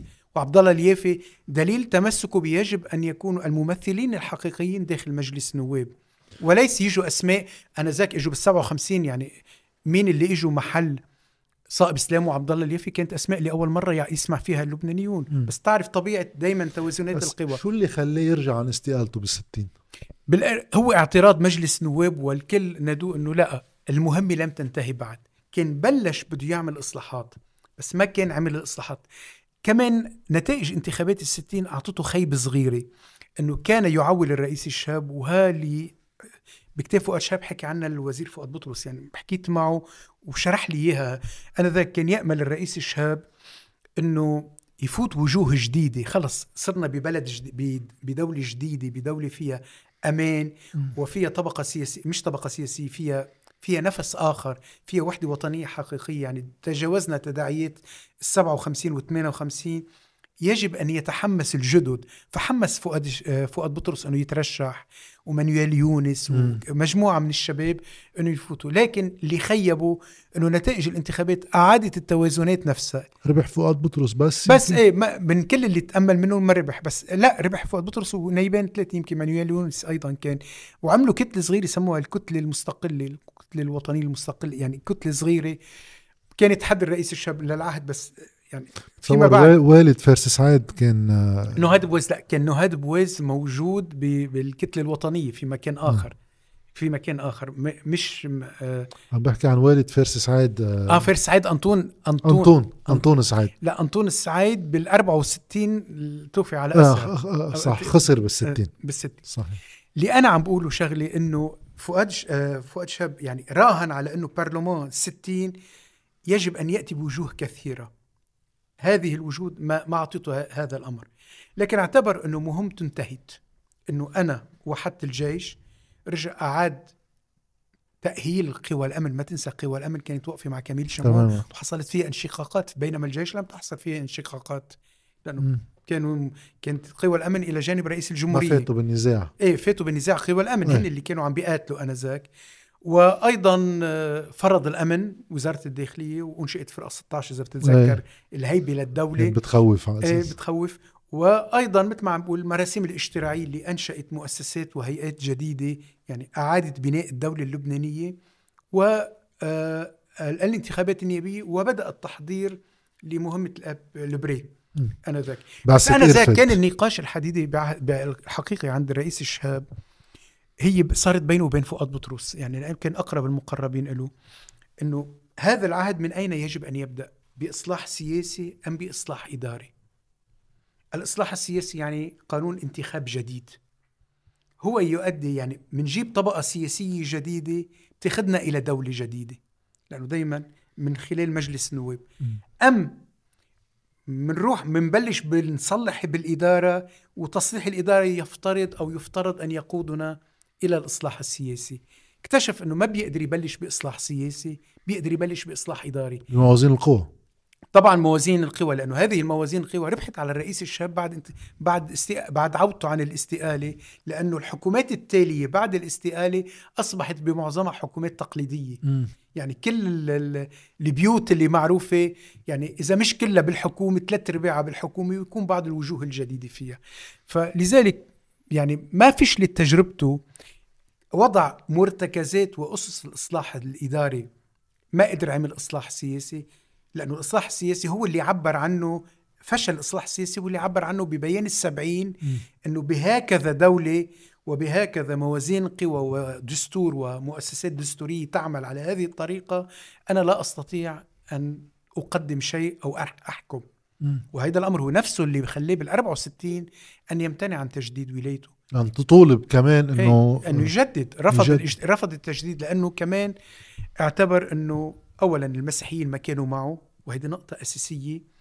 والنقطة الثانية اعتبر إنه إذا المسيحيين منوا معه من ما في إجماع مسيحي على تأييده وطبعا المسيحيين ما كانوا معه. آه ريمو أدي كان ضده وكميل شمعون كان كلهم كانوا ضده كان ضده والبترك المعوشي كان ضده. فبالتالي إلى حد ما إنه ما بكفي ياخذ غطاء إسلامي لبقائه في الحكم. علما علما إنه الذين وقعوا على التمني أو عريضة التمني بالتجديد 79 نايب على 99 يعني أكثر من الثلثين تصور يعني كان مضمون لدى مجلس النواب تجديد ولايته أو تمديد ولايته. أنا زيك ما في تمديد كان في تجديد الولاية. كان مضمون 79 نايب يعني أكثر من الثلثين مضيوا على عريضة تعديل الدستور لبقائه في الحكم ومع ذلك رفض الرئيس. رفض. فبالتالي كان رهانه هو راهن على الإصلاح الإداري يمكن أن ينشئ الدولة وفعلا أنشأ الدولة. أنشأ الدولة لكن كبنية مؤسستية لكن وضع لما أنشأ هذه الدولة الجديدة بإصلاحاتها وضعها بين يدي الطبقة السياسية نفسها. لذلك نحن وقت ما نشوف إنه ليش فرطت إنجازات فؤاد الشاب وإصلاحات فؤاد الشاب لأنه الطبقة السياسية هي اللي عهد إليها بأن ترعى هذه الإصلاحات. في حين منطق الأمور تعمل إصلاحات جديدة بتجيب لها فريق جديد يطبقها. يعني نعم. طبقة سياسية جديدة. لا تستطيع إنه بالقديم آه، آه، أن تدير الجديد. تمام. أو أو بعدة بال- بالعده العاطلة أو بعدة الفساد بدك تعمل إصلاح. ما فيك تعمل إصلاح بعدة الفساد. هلأ في واحد يحكي عن قضايا ولكن رح أمرق عليها لأنه حكي كثير عنها. مم. يعني أول شيء آه، اللي بقيت براس بعض المسيحيين بوقتها وإنه اسم بي جده بيبقى حسن. وهن سنة وعملوا مسيحيين. من عم نحكي من شي قرنين؟ 1700 بال 1700. يعني الأمير بشير ولد متنصر مش متنصر. ب- تماما. وحكي عن كتير لقاء الخيمة مع عبد الناصر والموضوع السيادي وكيفية المقاربة اللي هي احتوائية آه، مع السياسة الخارجية. ولكن في قضية تفتح على المحل الذي هيك أخذ بعدين على العهد الشهابي اللي هو الانقلاب القومي بالواحدة وستين وانفلات آه، عقال المكتب الثاني على القليلة كما قال معارضي. فؤاد الشهاب لأنه في في وجهة نظر تاني كانت تقول إنه صحيح كان في آه، آه، نوع من تفلت لدى المكتب الثاني ولكن مش بالقدر الذي آه، حملوه آه، بعض القيادات السياسية ليصير في حملة على العهد وعلى الشهابية حتى ما بعد انتهاء عهد فؤاد الشهاب.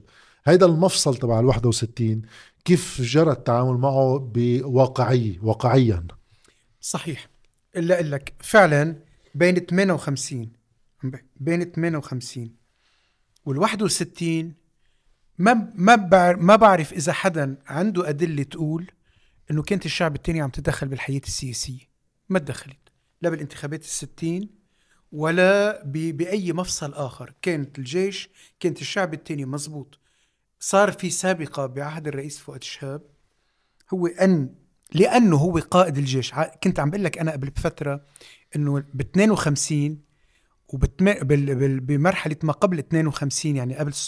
قبل ما يتسلم الرئيس الشاب الحكومة الانتقالية كانت الشعب الثاني شعب صغيرة تابعة لقائد الجيش ول... ولم تكن جزء من رئاسة الجمهورية. يعني ما كان رئيس الجمهورية يعين رئيس الشعب الثاني. كان يعين الأمن العام بس رئيس مدير الأمن العام. الشعب الثاني كانت هي شرطة عسكرية على العسكريين. هذه شغلتها. مخابرات عسكرية. مخابرات عسكرية كانت بقيادة أنطون سعد. ظلت هكذا كل الفترة الماضية. لكن عندما يصبح قائد الجيش هو رئيس الجمهورية وقائد الجيش الذي عين رئيس الشعب الثاني أصبح لأنه تداخلت صورته كقائد سابق مع رئيس حالي فأصبحوا صورتين اثنيناتهم كأنه حالي. مم. فبالتالي أصبح هو الذي يسمي رئيس الشعب الثاني هون فؤاد شاب الرئيس وليس فؤاد الشاب القائد الذي سمى أنطون سعد أو أبقى أنطون سعد. هو أبقاه ما سمى أبقاه في رئاسة الشعب الثاني منذ ذلك الوقت يعني منذ فؤاد الشهاب وما بعد أي رئيس كان يأتي بعد فؤاد الشهاب أصبح هو الذي يسمي رئيس الشعب الثاني لحديت انتهائها لحديت لحديت الطائف. لحديت الطائف طبعا بعد وانتهت الطائف صاروا السوريين بيسموا يعني. صار لا صار في هلا تراتبية عسكرية لكله بيرجع بيتسمى لا لا بالسي- لا هلا لا هلا في عصفورية كاملة إيه. بهالقصة. عصفورية كاملة بكل ما بنطوا فوق بعضهم بيعرفشوا بكبوا 50 ضابط برا 20 ضابط برا. لا أنا ذاك مش هيك كانت. وأنا ذاك أيضا عندما كان يعين قائد الجيش كان يأتي الماروني الأعلى رتبه في الجيش. مش ماروني منتقى بقى ال الأعلى رتبه يعني لما اجى عادل شهاب رئيس قائد للجيش بعهد فؤاد شهاب كان الماروني الأقدم رتبة أو الأعلى رتبة. والأقدم.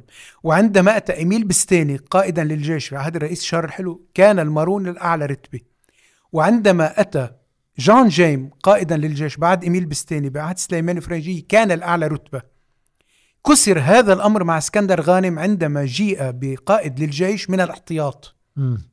عرفت كيف؟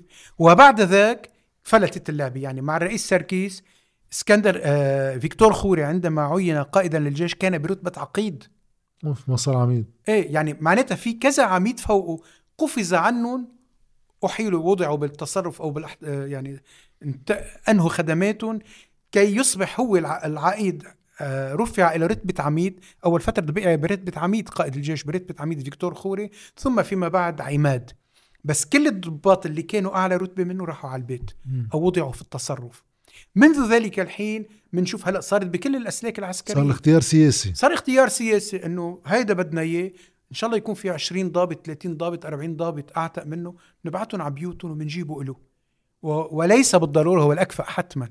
عرفت كيف بس أنا ذاك أنا ذاك رئيس الشهاب فاذا تداخل دوره كقائد للجيش معك وكان يعتبر القائد الفعلي للجيش وهو رئيس آه، الجمهورية. طبعا لأنه عادل الشهاب خاصة لم هو يكن مؤسسه لم يكن. القائد الفعلي هو مؤسسه يعني كلهم كانوا يعتبروا حالهم اولاده لفؤاد الشهاب هو كان يعتبر عسكر وضباط اولاده.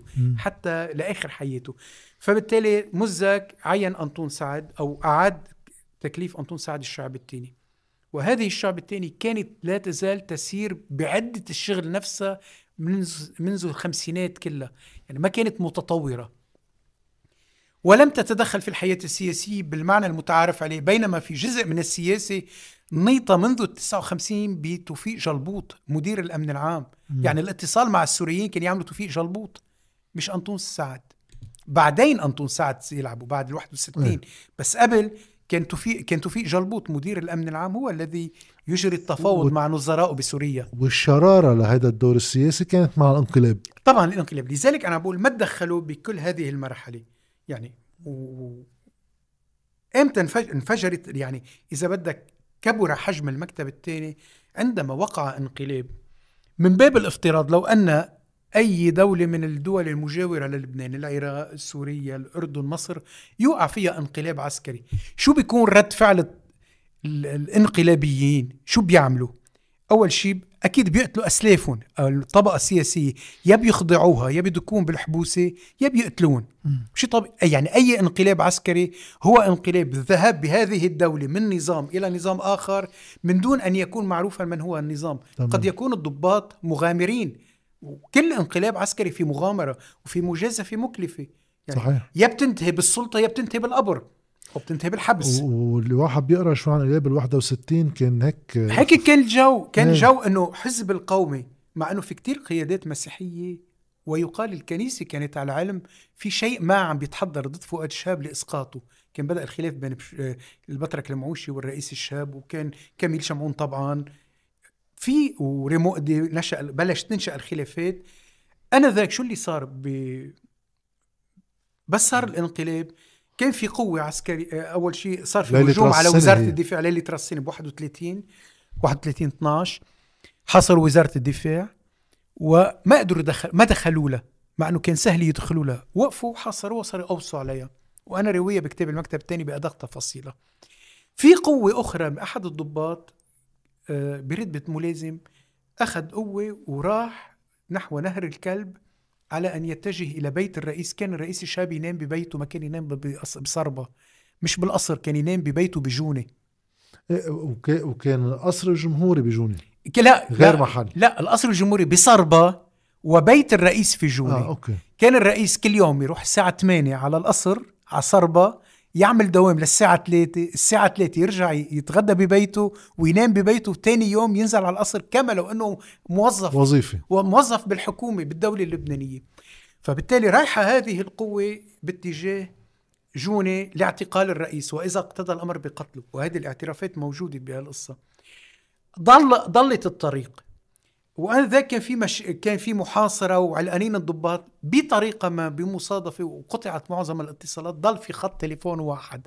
هذا الخط التليفون اللي هو مدني سهل أن يصل الخبر إلى قائد الحرس الجمهوري. بجونة آه كي يأخذ علم إنه في حركة انقلابية في محاصرة لوزارة الدفاع وفي قوة عسكرية جاهزة. ومنذ ذلك الوقت يعني صار في تدارك كمان الاتصال اللي صار إدل استعان بسكنة المدرعات ب آه، سكنة المير بشير سكنة فخر الدين المدرعات فاستعين بها إجوا لفكوا الطوق. وكان أنا ذاك رجع الجيش تحرك يعني تحرك. الوحدات اللي كان مقطوع الاتصال مع- أعيد ربط الاتصال وفشلت محاولة الانقلاب. ومن وقتها عملوا سكنة صربل بعدها لحتى هلا بعد سكنت صربة بس أنا اللي عم بقول شغلة إنه عندما تفترض يعني قبل ما أقول أوسع ردة الفعل عندما تفترض في انقلاب عسكري وهذا الانقلاب كان يقصد التوجه إلى اعتقال الرئيس.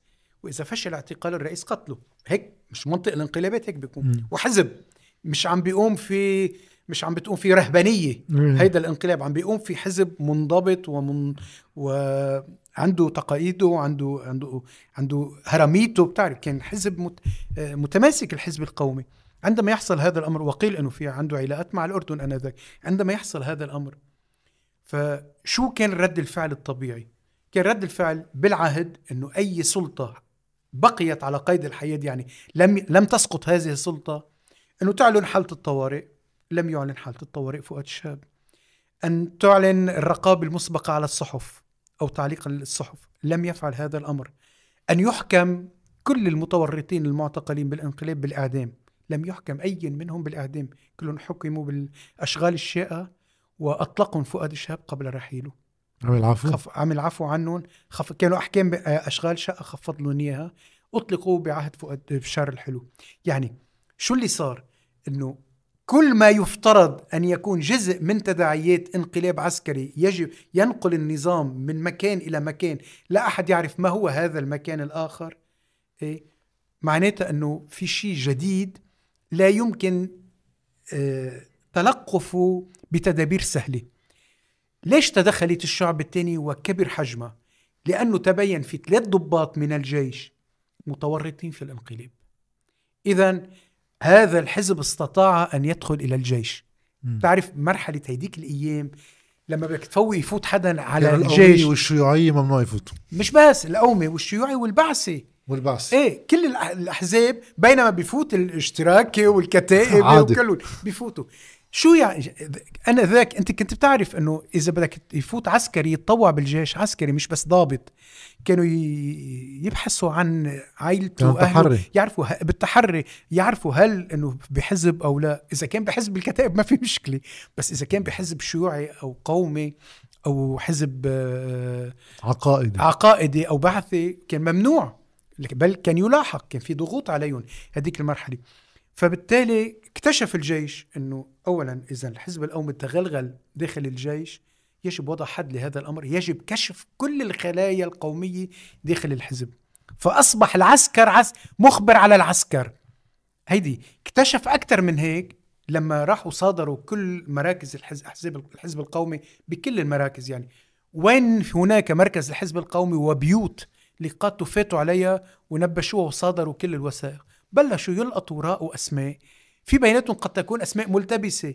يعني اسم متكرر أكثر من مرة. نعم. يروحوا يلقطوا كل واحد حامل هالاسم. أوف. عرفت كيف؟ بعدين يرجعوا يفلتون يتأكدوا منهم. لأنه مرقت اسمائهم إنه هول إما أنصار أو مؤيدين أو محازبين للأزم الحزب القومي وهن في الأسلاك العسكرية. هذا بس لم تقتصر العملية على المؤسسة العسكرية. بعدين صار في تدخلات لا لا لا. لا هدي هدي أنا عم بحكي بفؤاد شاب مش. عم بحكي بشار الحلو. آه هدي بشار الحلو اللي عم تحكي عنها. اللي عم تحكي عنها بشار الحلو.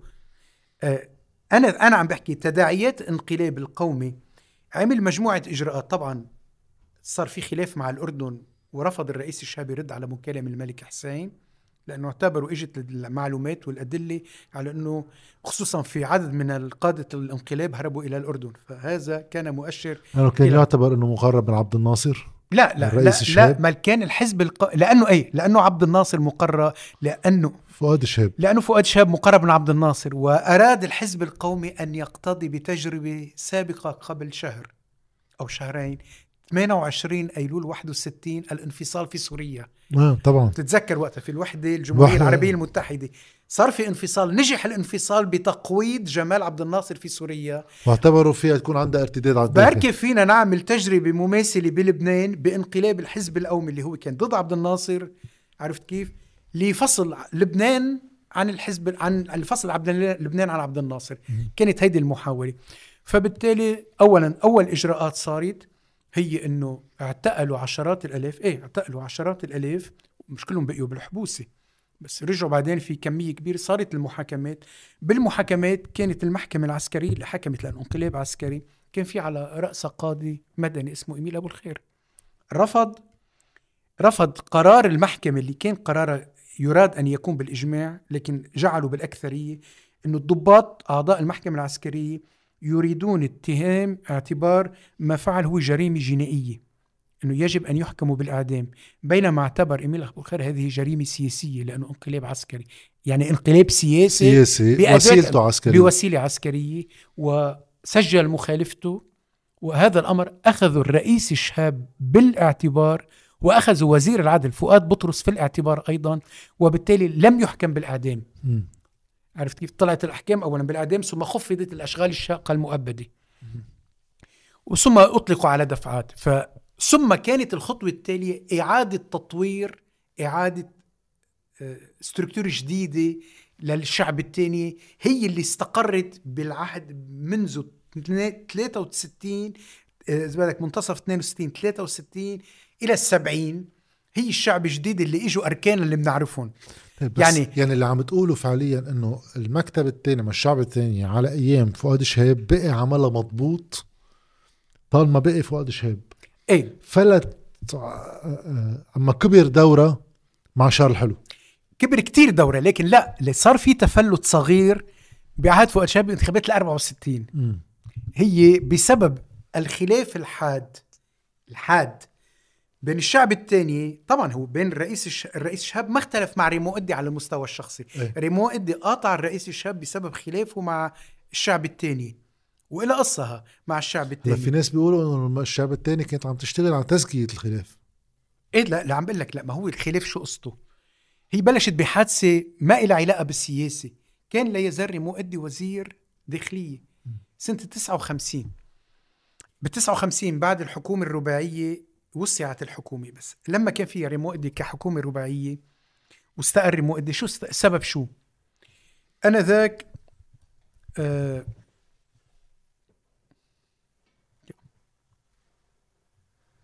فيليب خير م. فيليب خير عضو بارز في حزب الكتلة الوطنية بيكون عمه للرئيس إميل خير م. آه أنطوان خير للرئيس أنطوان خير رئيس مجلس القضاء على عمه بيكون فيليب خير آه عضو بارز بالكتلة الوطنية. وصديق عادل شهاب. لم يكن عادل شهاب في لبنان. بيقول ردة. هذه الردة تطعن ب بفؤاد الشهاب إنه لم ليس لديه أولاد. آه. تطعن به. الشخصي بالشخصي. بيعرفوا فيها الشعب الثاني بيستدعي أنطون سعد لفيليب خير. بيقول له أنت قلتها؟ بيقول له أنا قلتها.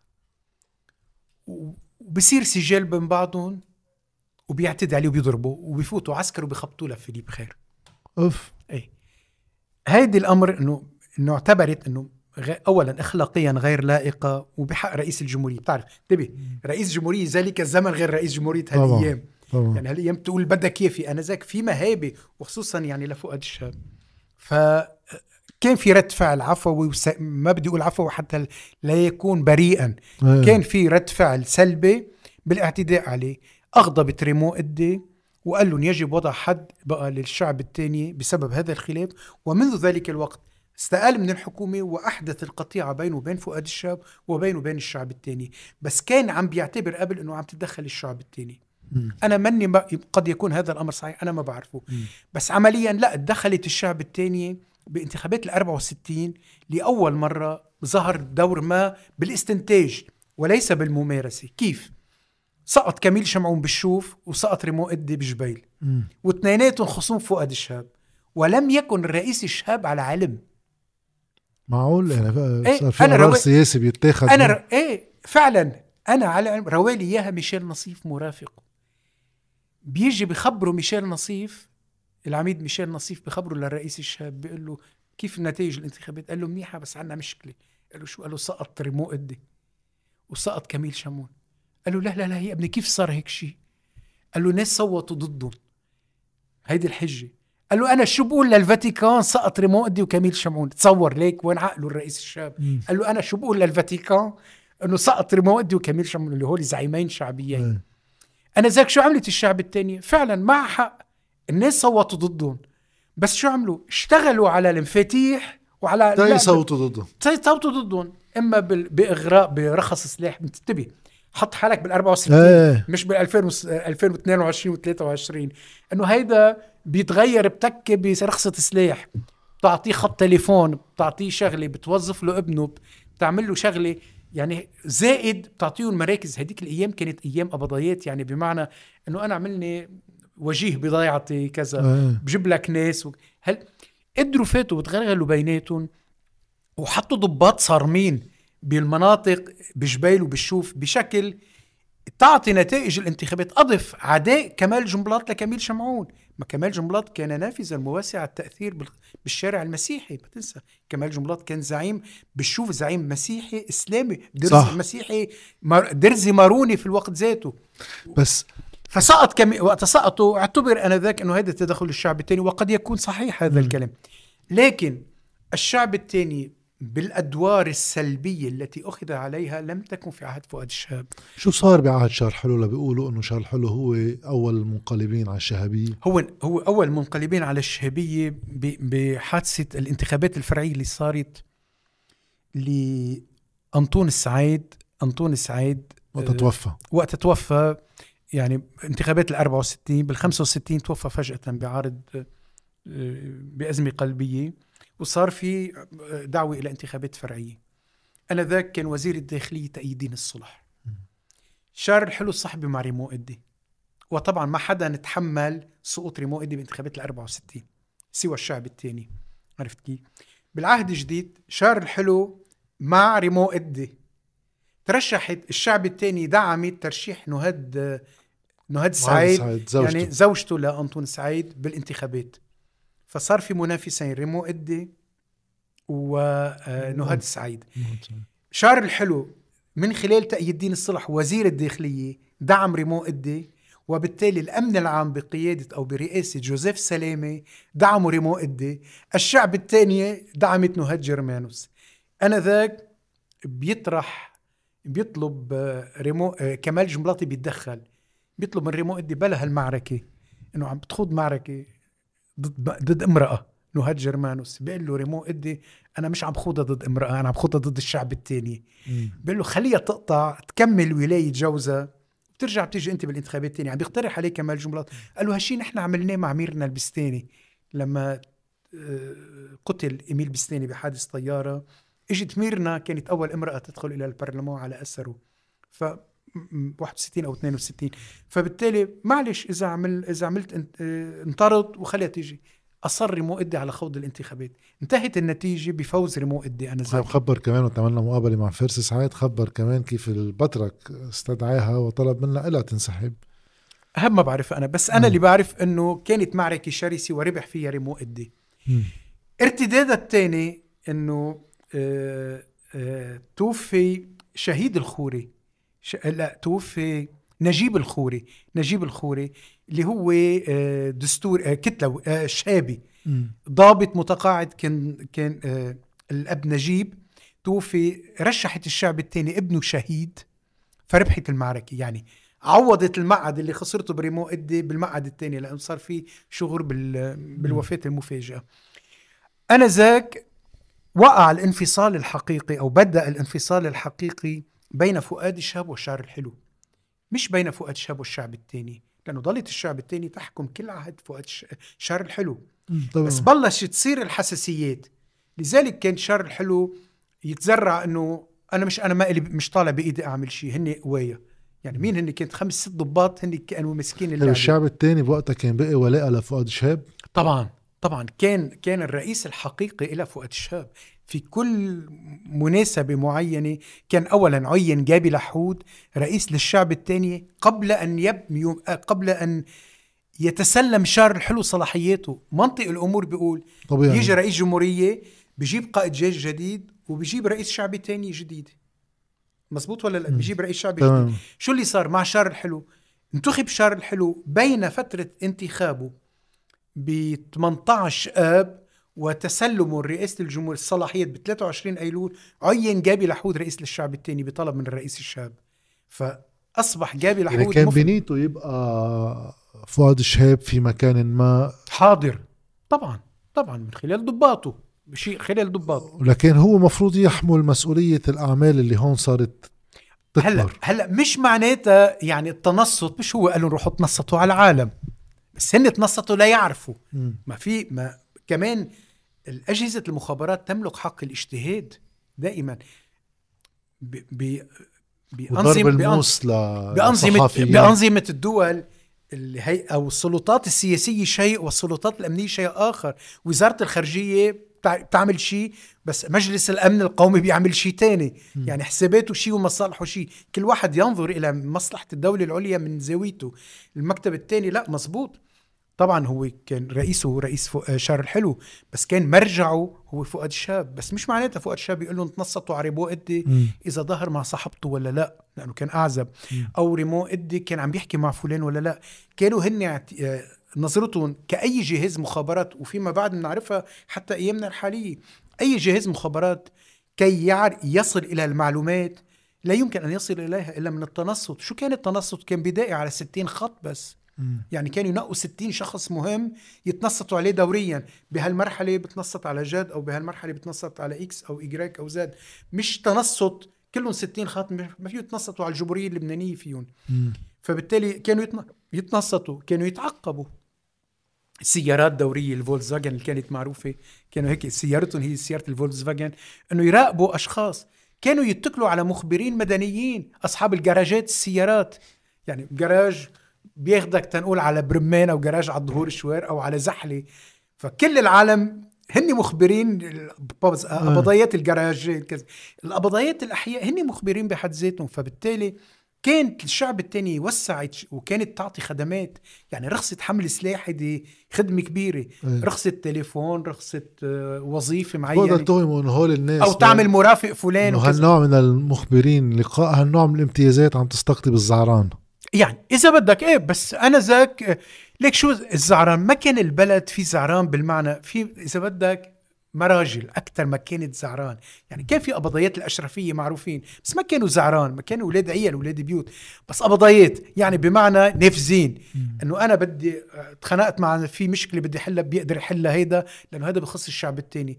أو أنا ما بعود استرجي إلعب لعبة غلط لأنه إذا إذا عرف هذا ال- الوجيه أو القبضاي هذا بيعمل لي مشكلة مع الشعب التاني. بصير في نوع من تخدير للناس. هلأ بنسميها زعران أو ما زعران برجع بقول لك مصطلحات ذلك الوقت غير مصطلحاتنا. أتدخل بس بشغلة لواحد بس يشوف المقاربة المفارقة اللي هيك تدعو للسخرية شوي إنه بوقت الحلف الثلاثي اللي جمعوا فيه ال- التناقضات بوجه الشهبيه بانتخابات 68 بين كميل شمعون وبيير جميل وريمون قدي وأسقطت الشهبيه بالانتخابات اما مؤيدي الشهبيه كان وحدة من الزراعة الأساسية قصة زعرانات المكتب الثاني. وهذا الشيء استمر يعني لحديث محاكمة الضباط وكذا. آه، في كثير ناس بتقول إنه مع اندثار القوة العسكرية وهيبة الجيش آه، قلت قدرة التدخل العسكري لضبط الحوادث اللي أدت بعدين لحرب أهلية علما إنه يمكن كانت أكبر من قدرة أي جيش على. التعامل معها ولكن بعدين هالأطراف هيدي باستثناء آه، ريمون قدي مين رجعت آه، جابت عملت ميليشيات. مش إنه. مش إنه. كثير الأوادم ولا ال... بقى هاي المفارقة إنه كان بوقتها إيه. كانه في استثمار سياسي بموضوع مم. المكتب الثاني لا إيه طبعا في استثمار سياسي مش معناتها ما في أخطاء لا ارتكب أخطاء يعني أنا بتذكر صارت حادثتين وأنا قال لي اياها واوردتها بكتاب مكتب الثاني جابي. لحود. قال لي نحن أخطأنا. قال لي أخطأنا. قال لي خطأين ارتكبناه؟ هني ب لإسكات. للإسكات آه، طلبوا من ناس كلفوا ناس ضربوا موسين واحد لميشيل أبو جودة. كان صحافي معلمنا الكبير. لا طبيعي. معلم. ميشيل أبو جودة وأيضا لنسيم مجدلاني وضلوا كل حياته كل حياته الموس على وشه لنسيم مجدلاني وقطع الرئيس الشاب بسبب الموس على وجهه نسيم مجدلاني إنه اعتدي عليه بموس واعترف جابي لحود إنه هاي كانت من الأخطاء اللي ارتكبناها. ف وعم بحكيك رجعوا يعني كانوا مع- معتبرين اولا آه، معنيين بعد تجربة الحزب القومي بعدم تكرار هذا الأمر. واحد. اثنين بضبط الجيش من الداخل بالقوة. يعني ما يعود في تغلغل للأحزاب. وبضبط القوى الأمنية الأخرى من من الداخل بضبط المخيمات حتى عام 67 لأنه قبل عام 67 بعد هزيمة 67 تغيرت الدنيا كلها كانت مم. المخيمات تدين بالولاء الأعمى للشعب الثاني كانوا يحطوا مخفر صغير في عسكري عادي أو عسكري بقوى الأمن كافي يوقف يعني يوقف يمنع أي تجاوز أو أي زعرنة أو أي موقف أو أي تصرف ضد الدولة اللبنانية بهالم... بتلك المعايير داخل المخيمات الفلسطينية. طبعا هذا الأمر أفلت فيما بعد وصار في صدامات بعد 69 بس كانت الشعب الثاني عم تعتبر إنه هي مؤتمنة على الأمن والنظام كله بناء على إنه كانت ثمة محاولة انقلابية لإسقاط النظام اللبناني برمته مش لإسقاط رئيس الجمهورية فقط. لأنه ما حدا كان عارف الحزب القومي لو تسلم السلطة وين بياخذنا ومين بده يكون من جواته معه ولا لا؟ مين من القوى السياسيه لأنه بتعرف الانقلاب إذا نجح بيصير له مليون أب وإذا أوه. فشل ما حدا ما بتعرف مين ابوه يعني بيدفع حقه اللي عمله بس. تماما. بيتنصلوا منهم كلهم. بينما إذا نجح كلهم بصير بيعطوه أبو أبوتهم للانقلاب بصيروا يعتبروا حالهم بدهم جزء من مكاسبه. فهذا الأمر هو عملية الانقلاب اللي أخذت العهد من مرحلة لأخرى. مع ذلك مهمة الأب آه، لبري مشيت كما يجب. حكومة الرئيس كرامي من ال 61 إلى ال 64 إلى أواخر 63 استمرت أطول حكم حدود سنتين ونصف عملت كل الإنجازات اللي عملها بالمؤسسات اللي ترجمت اللي وضعت في المراسيم الاشتراعيه وأصبحت آه، يعني قيد التنفيذ. المؤسسية للدوله اللبنانية. البنى المؤسسية للدولة اللبنانية. فهيدي هي القصة بس إنه لا يمكن القول إنه يعني طبعا برجع بقول لك في ارتكابات في أخطاء جسيمه ارتكبت في أخطاء ما في أحد لا يرتكب أخطاء يعني. بس هذه بنيت في مرحلة ما بعد الانقلاب القومي. صار في مغالاة باستنساب السلطة. تعرف أنت في مقولة معروفة لا يمكن وضع السلطة بيد السلطة السياسية بوضع العسكر بيد العسكر. لما بتعطي عسكري سلطة سياسية ما بيعود ما بيفلت. خلص بيفلت. سؤال أخير عن هذا الشق وراح انتقل على سؤال ابتديت فيه بموضوع فؤاد شهاب لنقرب لواقعنا اليوم. شو صارت شو صار واقع المكتب الثاني بعد محاكمة الضباط وهروب جزء منهم؟ عم نحكي عن فترة بعدين اللي بيجي فيها جوني عبدو. شو صار الموقع تبع المكتب الثاني الموقع صفر أصبح. يعني بعد آه، ضباط الرئيس كم آه، الرئيس سليمان فرنجي تسلم آه، بالسبعين للفور. كفت يد كفت يد آه، أول فترة بعدين آه، عينوا ملحقين عسكريين لسنة آه، بدول أولا أرسلوا بدول بأفريقيا ودول بعيدة باكستان و عقاب. عقاب لهم طبعا مش على دول. ودول يعني في منهم مثلا جان نصيف خاف إنه يبعثوه على دولة بأفريقيه تعالوا على دولة أفريقية في هذه الدولة الحزب القومي ناشط فيها يعني آه. اللبنانيين إنه ها بتعرضوا لإغتيال يعني بيعرضوا للخطر رجعوا عدلوا لهم فيهم ليش لم يقاوم الجيش؟ ليش الجيش ما تصرف كمؤسسة ورفض؟ ما في شيء في مرحلة جديدة في البلد كانت رئيس الجمهورية جديد آخر هو ساعتها جابي لحود لما انتخب سليمان فرنجية جمع ضباط وقال لهم يا شباب تشلحوا البدلة الميدانية البدله العسكريه وبنلبس مدني آه عفوا بتشلحوا البدله الميدانية لأنه ضباط المخابرات. أيه. بتلبسوا بدلة عسكرية. نحن رجعنا عسكر نشوف سنكون في تصرف رئيس الجمهورية ماذا سيقرر. رئيس الجمهورية كان وقتها اجى صائب سلام وزي... آه رئيس حكومة وكان يريد أن يؤلف حكومة سياسية أصر مؤدي أن يكون وزير للدفاع. رفض الرئيس فرنجية لأنه عرف إذا بده يجي وزير دفاع بده يقتص وينتقم منهم ومشان هيك تعذر تأليف حكومة سياسية تألفت حكومة الشباب اللي بنتذكرها أنذاك. بس أول عقوبة كانت لهم للضباط أنه أرسلوا ملحقين عسكريين إلى الخارج. راحوا سنة بعد سنة رجعوا استدعيوا وأحيلوا إلى المجلس التأديبي وطردوا من طردوا من الجيش. ثم فيما بعد رجعوا أحيلوا إلى المحكمة العسكرية. بعد طرده من الجيش. إيه. إيه وحيلوا إلى المحكمة العسكرية وعوق والمحكمة العسكرية. عندئذ أربعة من الضباط سامي الخطيب جان نصيف كمال عبد الملك وسامي الشيخة هربوا إلى دمشق. لجأوا إلى هنيك وبقي ملفهم معلق. جابي لحود كان ملحقا عسكريا بإسبانيا وكان بقي في إسبانيا. فكانوا مطاردين طلعت أحكام متشددة بحقهم. بس يعني عوقبوا الضباط عندما عوقبوا الضباط وكان أصبح آه، جان نجيم قائدا للجيش بكانون الثاني 70 يعني بعد ثلاث أربع أشهر مم. من تسلم سليمان فرنجيه الحكم آه, آه لا pardon كان تسلم الحكم عفوا كان تسلم جان نجيم قائد للجيش برأس بالسنة سنة 1970 من أولها فجون جيم ما كان موافق على كل تجاوزات الشعب الثاني كان قائد المنطقة العسكرية بالبقاع تسلم هو وبعت ورا الضباط قال لهم أنا بدي أحميكم إني أبعتكم ملحقين عسكريين. فمثل ما قلت لك احيلوا مح... راحوا إلى الخارج وعوقبوا. أنا ذاك تقرر سحب الدور الأمني من الشعب الثاني وعين جول بستاني. وانتقل هذا الدور إلى مدير الأمن العام اللي هو أنطوان دحداح. فأصبح أنطوان دحداح يلعب دور الشعب الثاني. أصبحت الشعب الثاني فقط معنية بالعسكر. معنية في داخل الجيش على رأس جول بستاني. هذا اللي استمر لبعدين. إيه استمر طوال عهد الرئيس فرنجية. لا وحتى بعدين صار دائما يعتبر الأمن العام هو مثل المستشار السياسي لرئيس الجمهوريه حسب إذا يريد هو لا كان قبل كان أيام فريد الشهاب مع كميل شمعون وبشار الخوري لا هو المستشار السياسي كان.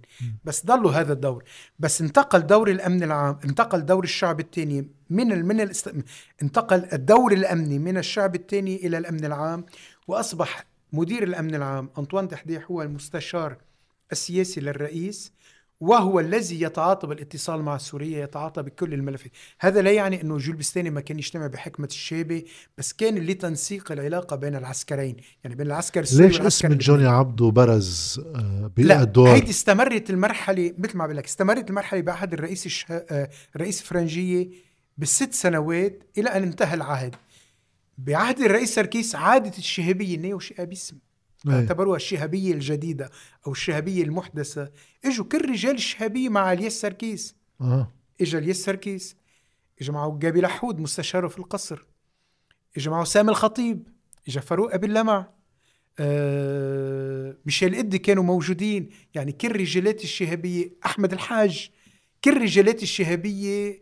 طبعا آه كمان نضاف روني معوض ما تنسى. روني معوض أيضا. يعني كل اللي احاطوا بالرئيس سركيس آنذاك هن من رجالات الشهابية. وأول شيء عمله الرئيس الشهاب إنه لما عين قائد القوات الرادعة العربية كان عين أحد أقرب الضباط له أحمد الحاج. م. ثم أتى من بعده سامي الخطيب. فاروق أبي لمع كان مدير الأمن العام. جوني جوني عبده اجى مدير المخابرات اللي هو تلميذ الشهابية أيام من ال 64 يعني جوني عبده أو 65 أول ما دخل إلى إلى الشهابية أول ما دخل إلى المكتب الثاني عين رئيس دائرة شؤون العسكريين الخاصة. بعدين كان مرافق العماد بستاني. سامع كيف؟ فبالتالي كل الإكيب تبع فريق الياس سركيس هو إكيب شهابي. أحاط نفسه بالشهابيين وبذهنه الرئيس الشهاب. بدي أرجع كرر تجربة بذهنه الرئيس سركيس اعيد تكرار تجربة الرئيس الشهاب. لم يوفق فيها حتى لسا. أنت ذاكر بالكتاب إنه ما في شهابية من دون فؤاد الشاب إيه أنا يعني في ناس سميوا شهابيين ولكن بالسياسة بالأداء في اختلاف. يمكن هيدي قاعدة جاد إنه بعد عبد الناصر لم تعد هناك ناصرية. بقي في ناصريين. في ناصريين. بعد شارل بعد شارل دوغول غابت الديغولية بقى بقي في ديغو ديغوليين أو ديغوليين. بعد عبد قلت لك عبد الناصر بعد فؤاد شهاب بقي الشهابيين بعد رفيق الحريري بقي حريريين بس لم تبقى الحريرية. يعني دائما لما بيذهب المعلم تذهب المدرسة معه بطبيعة الحال. بيبقوا تلاميذه لأنه هي المدرسة هو الأستاذ. شو المدرسة؟ كل مدرسة كل مذهب سياسي بي مدرسة يشكل مدرسة في حد ذاته هو آه، يختصر المعلم إذا بدك بهال بهالمعنى. فبالتالي شغله طبيعيه إنه يكونوا في تلاميذ قد يكون تلاميذ مجتهدين بس ما بيملكوا البعد الاستراتيجي والبعد فلسفة المؤسس. فشيء طبيعي. لذلك رفيق الحريري كان, سميت الحريريه السياسيه بس من يمكن أن تقول إنه خليفة رفيق الحريري أو يرث رفيق الحريري؟ ولا أحد منهم. حريريين وما عادوا حريريين صاروا محل تاني كلهم سوا. الأمر ذاته.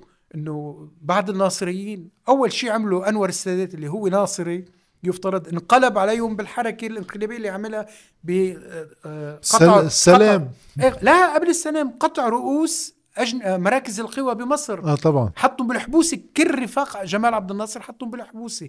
عرفت كيف؟ كمان المسألة الديغولية جاك شيراك ديغولي بس مش شارل ديغول صار بمحل تاني جاك شيراك صار في حسابات تاني. لذلك أنا عم بقول إجت شهابية محاولة إيجاد شهابية جديدة. لكن طبعا تلاحق الأحداث بلبنان ما ساعدت. يعني يحتاج فؤاد شهاب إلى جمال عبد الناصر. لم يستطع أن يعثر ياس سركيس في حافظ الأسد على على جمال عبد الناصر. يمكن تسارع الأحداث ذهاب السادات إلى مصر تسببت بهذا الأمر. اضطر حافظ الأسد لأسباب تتعلق به أن يعدل موقعه ومساره وتحالفاته انقلب على الجبهة اللبنانية وصارت المشاكل اللي صارت.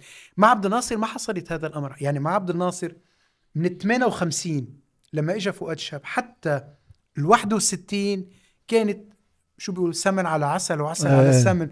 يعني كانت العلاقة وطيدة جدا والتحالف في ذروته بين عبد الناصر وفؤاد شهاب مع إنه التقوا مرة واحدة قلنا ب 59 مع ذلك كان عبد الحميد السراج اللي هو وزير داخلية الجمهورية العربية المتحدة أو القطر السوري في الجمهورية العربية المتحدة كان ضد لبنان كان يحرتي عليه بس كانت كفالة علاقة مع عبد الناصر عبد الناصر تكفل. ووجود عبد الحميد غالب في بيروت يعمل هالإكيليبر بهالقصة.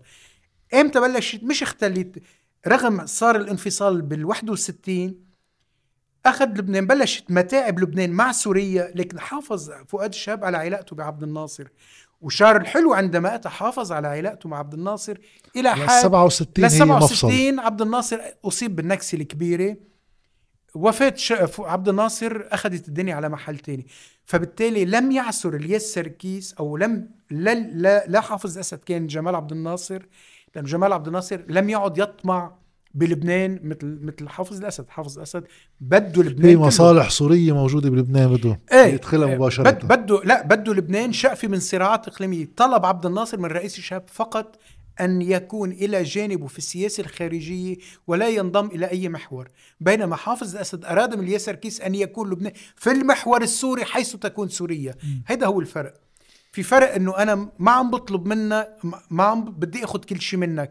وكان يريد حافظ الأسد ان كل شيء من الياس سركيس طبعا الرئيس سركيس لم يعطيه شيئا.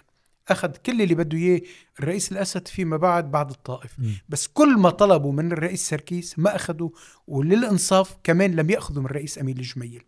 أخذ كل اللي بده إياه منذ بداياته يعني 76 أخذوا من عهد الرئيس الياس الهروي الهروي وما بعد. فلذلك بس أنا, أنا لذلك فشلت الشهابية إنه لم تعثر على العضد التي الذي تحتاج إليه يهو. يعني مثل ما لقى فؤاد الشهاب عبد الناصر الرئيس الرئيس سركيس ما لقى عبد الناصر حده. وهذا الأمر كان عندما يسأل الرئيس سركيس يحكيه وها مشهودة له معروفة. يقولوا له إنه شو بدها سوريا من آه، آه، شو بدنا آه، يقولوا له فخامه الرئيس نحن شو بدنا نقول لسوريا إذا رايحين على القمة؟ نعرف شو بدنا من سوريا؟ بيقولوا أنا ما أنا أنا بعرف شو بدي من سوريا بس بدي أعرف سوريا شو بدها من لبنان. هذا الأمر بقي غامض ويمكن طبعا حتى اندلاع الحرب السورية.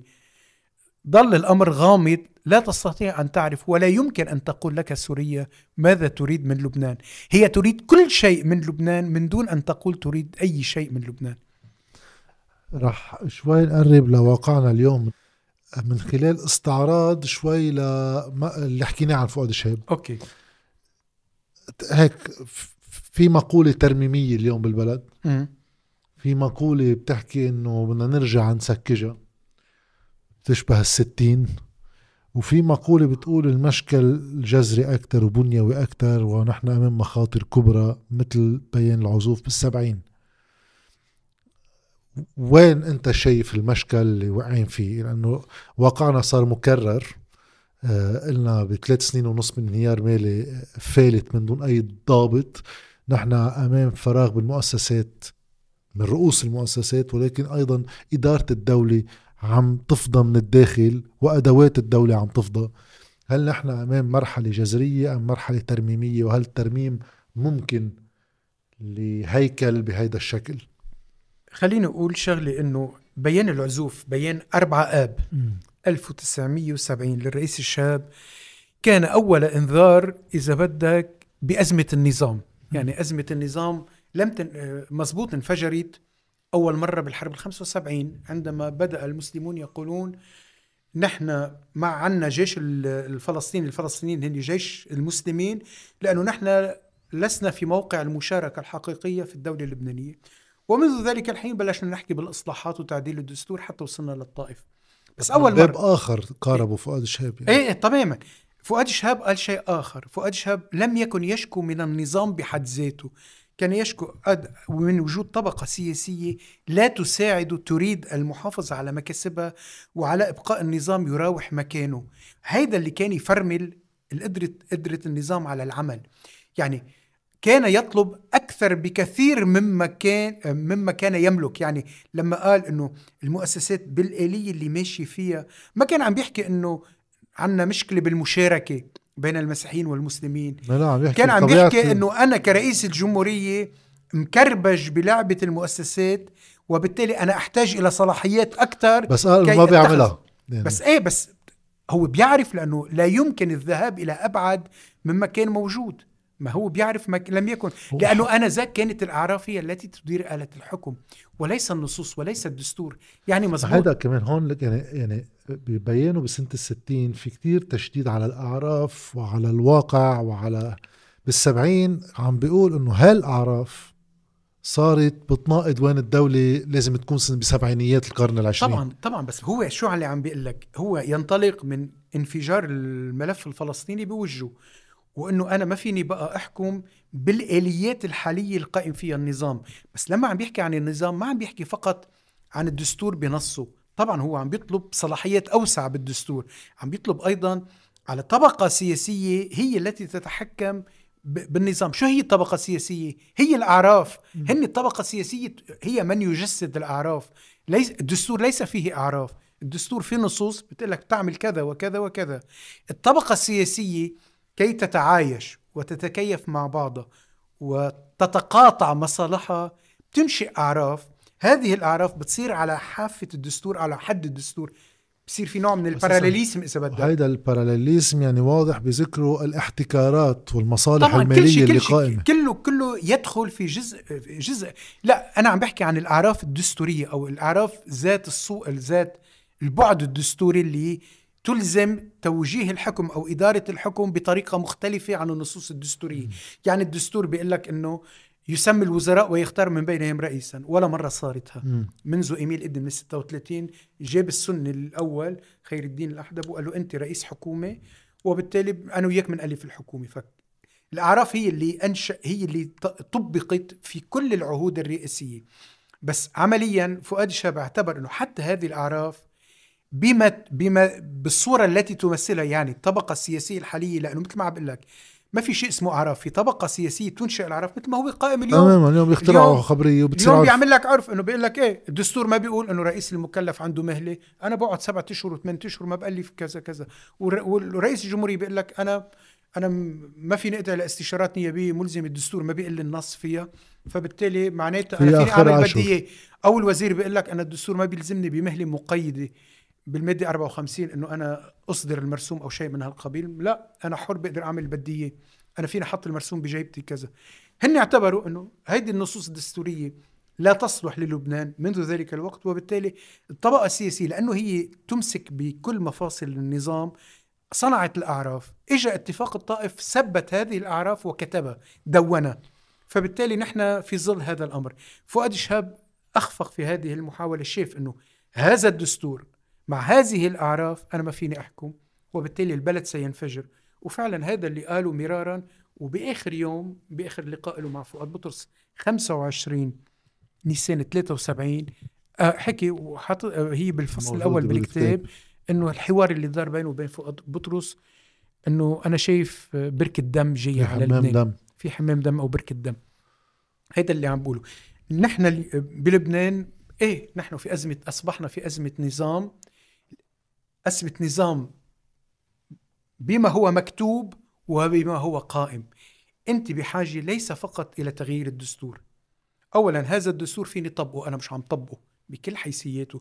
لما بقول بتتألف حكومه يعني بدها تتألف حكومه لما بقول بدي انتخب رئيس جمهورية بموجب المادة 73 يعني بدي انتخب رئيس جمهورية بالموجب المادة 73 مش بروح على 74 وال 75 وبلاقي. ولما بقول إنه في حكومة انتقالية مؤقتا لفترة وجيزة تتسلم صلاحيات الرئيس الجمهورية يعني عم بفترض في ثلاث أيام أربع أيام خمس أيام هيدي الحكومة اللي ملء الشغور بس ينتخب الرئيس تعمل موازنات ويكون في فصل سلطات ما, ما في شيء لا. كله هيدا اولا الدستور لا يطبق. ثانيا الطبقة السياسية المؤتمن على هذا الدستور لا تريد هذا الدستور. تريد الأعراف دستور يعني أعراف الأعراف. انتبه دستورنا طبق أعراف ما قبل الطائف. م. مسك الكل أعراف ما قبل الطائف طائف ودون في الدستور الجديد. نحن أوجدنا أعراف على الأعراف أو أعراف فوق الأعراف وبالتالي كل ما يطبق الآن هو الأعراف الموازية للدستور وليس الدستور. لو منطبق الدستور في جزء كبير من المشاكل محلول وقد لا نحتاج فعلا لا نعتبر أنفسنا في أزمة نظام. لكن لأنه لأننا نعول أو نطبق الأعراف الموازية للدستور وهي أعراف ابنة الطبقة السياسية وهذه الأعراف إن لم تبقى كما هي لا يمكن أن تبقى الطبقة السياسية. فبالتالي هذا هو المأزق الشامل اللي واقع فيه اليوم. أنت بحاجة لتغير كل شيء مش بحاجة لتغير الجزء بس بدك تغير الكل. قد يكون المشكلة الأكبر شوي. إذا واحد بده يعمل مقارنة يمكن لا تجوز كتير كل الظروف مختلفة بس عن بعض البنية مش بالأحداث. إنه بال 56 وصلت لواقع إقليمي. الناصرية انتشرت في 58 58 بيصير في شبه حرب أهلية بالبلد تحت عنوان ثورة وعناوين مختلف عليها. كان في واقع إقليمي مع جهة داخلية قادرة على فرض الحل ولو الفرض مش بالمعنى القصري بس كان في مؤسسة جيش وكان في شخص له رمزيته بمؤسسة الجيش. وفي واقع إقليمي ساهم. قلت بوقتها إنه بال 58 ما صار اللي صار بالطائف. فاتوا إلى الدولة ليخضعوا لمنطق الدولة. صح. اليوم من هي الجهة القصرية اللي ممكن تخضع قوى سياسية لقصرية وجود الدولة؟ اللي بتلاقي إنه الزعماء موازين القوى بينهم وبين الدولة كلها ميلة لميلة الزعماء وليس مصلحة الدولة. وشو هو الوضع الخارجي المعقول يتيح أي إمكانية بناء؟ مش هيك بتحس الواحد كان الأمور رايحة لانفجار أكثر منها رايحة لإمكانية بناء. أه لا اولا لا يمكن البناء حيث نحن. أول شيء أنت وصلت بدولة هياكل متبقية يعني ما حتى الهيكل العظمي ما عاد موجود. فبالتالي أنت أنا بعتقد من مطرح ما وصلنا إنه فينا نوقف هون ونبلش نبني أكيد لا. لأنه بنكون بعدنا عم نبني على الركام مش عم نبني على الأرض صلبة. أنا برأيي وربما تكون نظرة متشائمة شوي أنا برأيي يجب أن ننتظر أكثر الانهيار والانفجار الكامل أن ينهار كل شيء. كل شيء كي نصبح فعلا في القعر نحن ما وصلنا على القعر بعد. نحن بعدنا بالهبوط بعد ما وصلنا على القعر عندما نصل إلى القعر ونضرب نضرب بالأرض يعني ساعتها ما بقول في تحت. إيه عند بس هي معقول تصير على البارد؟ ما هل... لا ما هذه ما بتصير على البارد. ليش؟ هلا ما في شيء على البارد بس. بدك تنطر هيدا بدك لما لما بتوصل على الأرض يبدأ السخ... بتبدأ السخونة. انت مثل ما انت هيك عم تنزل عم تنزل عم تنزل بس لما بتصطدم بالأرض بترتطم بالأرض تبدأ السخونه بدك ترجع تعيد بناء كل شيء من أول وجديد. لا يمكن أن تعيد بناء الطبقة يعني الطبقة السياسية الحالية لا يمكن أن تعيد بناء الدولة. ما هن نفسهم اللي صنعوا الحرب صنعوا دولة اتفاق الطائف اللي وصلتنا لهون. وبالتالي يجب أن ترحل هي واتفاق الطائف معا. اتفاق الطائف بالمفهوم المتعارف عليه أيه. المطبق حاليا. بده تعديل الدستور جزئيا. إيه مش عم بحكي إنه لا بصير بدي أعطي هذا شوي وهيدا شوي. بدك ترجع تفكر بمفهوم الدولة. هلأ كيف يمكن أن يعاد البناء من دون قوة آه، رادعة أو زاجرة؟ كل المرات اللي على الأقل بال 76 ما قدرنا عدنا بناء الدولة إلا ب ألف جندي سوري. مزبوط ولا لا. إجا الرئيس الياس سركيس إداري كبير. حاكم مصرف لبنان. يعني لم يكن زعيم شعبي ما إجا من أرضية شعبية تيكون الشعب اللبناني كله وراه. وما إجا زعيم كبير بحجم كمال جنبلاط أو كميل شمعون ليقول إنه إيده بيضرب بإيد من حديد. تعرف بالمواصفات المعروفة اجى شخص لا يشبه كل التركيبة يشبه مرحلة فؤاد الشاب يفترض إنه ينقال إنه هذا هذا كيف بده يلم بلد طالع من الحرب. خطوط تماس وانفجار وكل هالتفاصيل وكله منهار والدولة كلها منقسمة والجيش منقسم كل شيء. لو لم يكن إلى جانبه 30 ألف جندي سوري مع غطاء عربي كامل بالمساعدة فيما بعد مع غطاء دولي وإقليمي كامل ما كان في الإمكان الرئيس سركيس أن يحكم بين 76 وال 78 هي حتى ذهب الهدوء. الهدوء أو مرحلة ذهاب أنور السادات أو كامب ديفيد. م. ما كان في إمكانه أن يحكم. وحكم وقتها بلشوا الفلسطينيين يتضبضبوا يفوتوا على مخيماتهم. بلشوا ينحكى باتفاق آه، إعادة تطبيق اتفاق القاهرة. ما عاد في ميليشيات. صار في هيبة جيش. العسكري اللبناني أو الشرطي اللبناني ردت له الاعتبار لأنه في عسكري سوري بظهره. فبالتالي أنت كي تعيد البناء اولا بدك تيجي بقوة قاهرة ما بعرف ما تقلي من وين بدي اجيبها في قوة ما أقوى من كل الأفرقاء قادرة على إخضاعهم وتجبرهم يضبوا سلاح وتجبرهم ينضووا بالدولة. وهيك كلهم انضووا بالدولة. كان كمال جنبلاط يعني حتى اغتياله كان مستعد أن يتعاون مع الرئيس سركيس واجتمع مع الرئيس سركيس مرارا. لكن السوري ما كان بده إياه بالمعادلة اللبنانية. السوري كان حكم على كمال جنبلاط بالإعدام بالإعدام السياسي أولا ثم بالإعدام الجسدي. منذ أن خسر كمال جنبلاط معركة الجبل. الرهان انه بانتهاء عسكري. إيه وخصوصا بعد مقابلته الرئيس الأسد ب 27 اذار 76 أنا ذاك صار في اللقاء العاصف يعني. اللقاء للتسع ساعات. أنا ذاك حكم بالإعدام على كمال جنبلاط وهو واستمر وطبعا الفلسطينيين ساعدوا على توريطه أكثر وعلى مم. إغراقه أكثر في هذا في هذا الصدام. لأنه بدليل آخر قبل اغتياله بأيام قليلة بعث رسالة للرئيس الأسد إنه محاولة إعادة ترتيب الأوضاع بس يبدو كان القرار السوري بالقضاء عليه أو بتصفيته كان اتخذ فلذلك أنا عم بقول ما بدك تبني أولا ما فيك تبني بالعدة نفسها بقطع الغيار المهرية بدك قطع غيار جديدة بدك تسوية من برا تدعمك وبدك بروفيل جديد كلي. يعني ما فيك تقول اليوم عم ينطرح وأنا ضد سليمان فرنجي نواف سلام. ونواف... لا آه. لا لا أنا عم بحكي بالمعادلة. أنا ما فيني أعتبر نواف سلام ابن 14 وسليمان فرنجي ابن 18 8 أب... باردون آه نواف سلام 14 وسليمان فرنجي 8 اذار لأنه اولا الانقسام لم يز... ليس قائما كما هو قائم اليوم. هذا واحد. هذه كان فينا نقول بمرحلة آه بمرحلة ما بعد 2005 وأنا ما فيني آه، أحكم برئيس حكومة بخص طرف ورئيس جمهورية بخص طرف آخر. بيقعدوا يتخانقوا. لأنه بيرجعوا يرجعوا يفوتوني بالمشكلة نفسها وبده بيصير في قطيعة وبدنا نصطدم. أنا بدي رئيس جمهورية بيشبه لي سركيس ورئيس جمهورية بيشبه سليم الحص.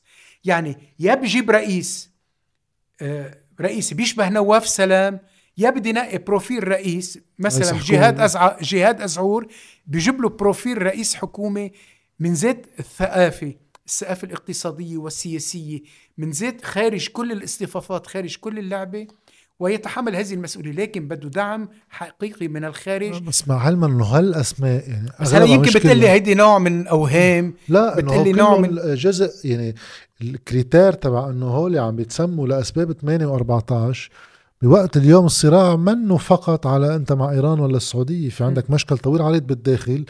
كثير من هالقوى هي متقاربة بين بعض عليه بالرغم من وين ولاء الخارجي لا لا لا طبعا. الطبقة السياسية كلها يفترض إما أن تخضع لنظام جديد أو لقوة جديدة هي التي تدير البلد. إذا بدي أرجع جيب رئيس هيدا رئيس بخص فلان ورئيس بخص فلان وحتى لو لم أفكر في رئاسة الحكومة الآن بس رئيس جمهورية بدي أجيب رئيس إنه هيدا بيطمن فريق لكنه ما بيطمن الفريق اخر اذا أنا بالمأزق ذاته يجب إخراج الجميع الجميع يجب إخراج إذا بدك كل الوحوش من الغابة كي تستطيع أن تدخل إلى الغابة بأمان. عجيبة. يمكن بدها أعجوبة يمكن. بس أنا اللي عم بقول مثل كما نحن اولا لا يمكن أن تبني على ما نحن عليه لأنه كلنا نحن عمليا واقع الدولة اللبنانية أو النظام برمته هو ركام الآن. تماما. يمكن ما تفتت رمل بعد ما صار تراب بس هو ركام. يعني في شقف عم بيتفتتوا على مهلهم. لم يعد هناك. ما عاد فيك تبني من مطرح ما أنت ولا يمكن أن تبني بالأشخاص أنفسهم. ما هن هؤلاء الأشخاص اللي صدقنا بمرحلة ما بعد اتفاق الطائف أنه معلش الذين صنعوا الحرب ربما نكسر القاعدة التاريخية. قد ينهوها هن. قد يصنعون السلام. لا تبين لا. تماما. الكاتب والصحافي نور نصيف أنا كثير بدي أشكرك. عملنا استعراض شوي ببعض الكتب اللي نشرتها بدعي الراغبين إنه يطلعوا عليهم لأنه فيهم تفاصيل مهمة للغاية. آه، بس لواحد أنا بالنسبة لي هيك في مقاربتين كانوا أساسيتين. شغلة كثير بسمعها إنه إيه ما البلد طول عمره هيك إنه هيك عشكاله الزعماء اللي هلأ موجودة وشكل الدولة اللي بنعرفها وهذا ليس الواقع. آه وواحد يضوي شوي على تجربة مختلفة عن النمط السائد براس كثير من اللبنانيين. فيني بس بس أقول جملة صغيرة. لا مش كل عمره هيك البلد. لا لأنه الطبقة السياسية الحالية جاد لا تشبه أي من الطبقات السابقة على الإطلاق. كل بكل. لا بتشبه جيل الأربعينات ولا الخمسينات ولا الستينات ولا النصف الأول من السبعينات. يعني بشغلة بسيطة جدا. مزبوط بالماضي في فساد. الفساد وين ما كان؟ بفرنسا في فساد بكل العالم. في فساد. أينما يمكن يمكن أن تعثر على فساد. فساد موجود. استغلال السلطة وين ما كان. وشيء طبيعي البعض بيعتبره مشروع إنه أنا لما بيكون بموقع مسؤولية فمعلش استغل السلطة لحافظ على موقع ولا أقدر استمر استغلال السلطة والموقع والفساد كمان مقبول. مقبول بحد معين. هي. وين ما كان في مقبول. ما فيني أقول إنه بالمرحلة الماضية ما قبل الحرب ما في فساد وما في بالعكس في ارتكابات. بس هل كان في سرقة مال عام بالمفهوم الدقيق للكلمة بالمرحلة ما قبل الحرب كمال جنبلاط سرق مال عام رشيد كرامي سرق مال عام كميل شمعون أو بشار الخوري أو فؤاد الشهاب أو شار الحلو ايا يكن الشخص صائب حدا منهم سرق مال عام حدا منهم سرق قطاع كامل بالدولة حدا منهم قال هيدي هالشقفة من الدولة إلي وهالشقفة من الدولة إلي وأنا مفوض إلى زلمة وبس. وكلهم يعني تعتاش الميليشيا تبعيته وتنظيماته على معاشات الدولة اللبنانية. ها ما شفناها قبل. هذه ما شفناها قبل. كان يضل في تنافس ويضلوا يتنحروا وكانوا يسبوا بعضهم. يعني في بالزمان كمال جنبلاط ضرب عبد الله اليافي بفنجان قهوة. كان يفوت مجيد أرسلان أو الأبس معان الدويه بفرودي على المجلس النواب. مش معناتها حيقوصوا على بعضهم. كان في سجلات حد ومرات يهينوا بعضهم. شغله لعب وين ما كان بتلاقيها في العالم. ماشي. بس إنه طبقة سياسية اللي هي عم تحكم البلد بتنهبوا للبلد وبتسرقوا وبتفلسوا وبتفقر الشعب اللبناني ما هي بحاجة لهالدولة كي تستمر معها وهي بحاجة لهالشعب كي تبقى في السلطة. الطبقة الماضية هيك كانت تعمل. كانت مزبوط يزبطوا حالهم شوي بس كانت الدولة فيها مصاري. وكان في ازدهار وكان في حياة وكان ترك لي التدخلات الخارجية أيه. العامل الفلسطيني والعامل السوري. بس عم بحكي قبل الحرب باللعب الداخلية المحدودة. كانوا يزبطوا بعضهم ما بقول لك لا وكانوا يعملوا تنفيعات. بس كان بفترة من الفترات إنه ما يخلوا الدولة توصل على الهاوية. وكانت دائما ما في انتخاب رئيس جمهورية ما صار بوقته. ما في مرة انتخب الرئيس الجمهورية بعد المهلة الدستورية. ما في مرة يصير باستثناء 69 بسبب العامل الفلسطيني. تألفت حكومة بست أشهر. أي كل عمرها باستمرار. ما في مرة ما كانت تجري انتخابات نيابية في موعدها. ما كان في مرة لا كانوا يعملوها قبل موعدها أيام حتى وكان يحل مجلس كان يحلوا المجلس يعني. كل ما كنا نعرفه لا هذا دليل إنه كنا بمرحلة لا تشبه المرحلة الحالية.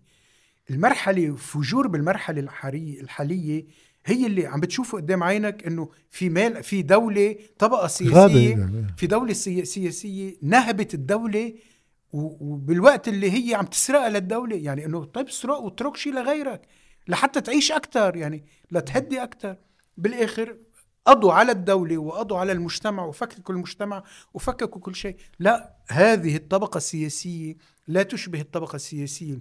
فيني أقول عن الطبقة الماضية بالمبالغة آه عندهم نهم عندهم شغف السلطة عندهم شغف الاستفادة والاستغلال. هيدول وحوش الطبقة السياسية الحالية وحوش ومجرمين. نصني ونؤكد. شكرا لك.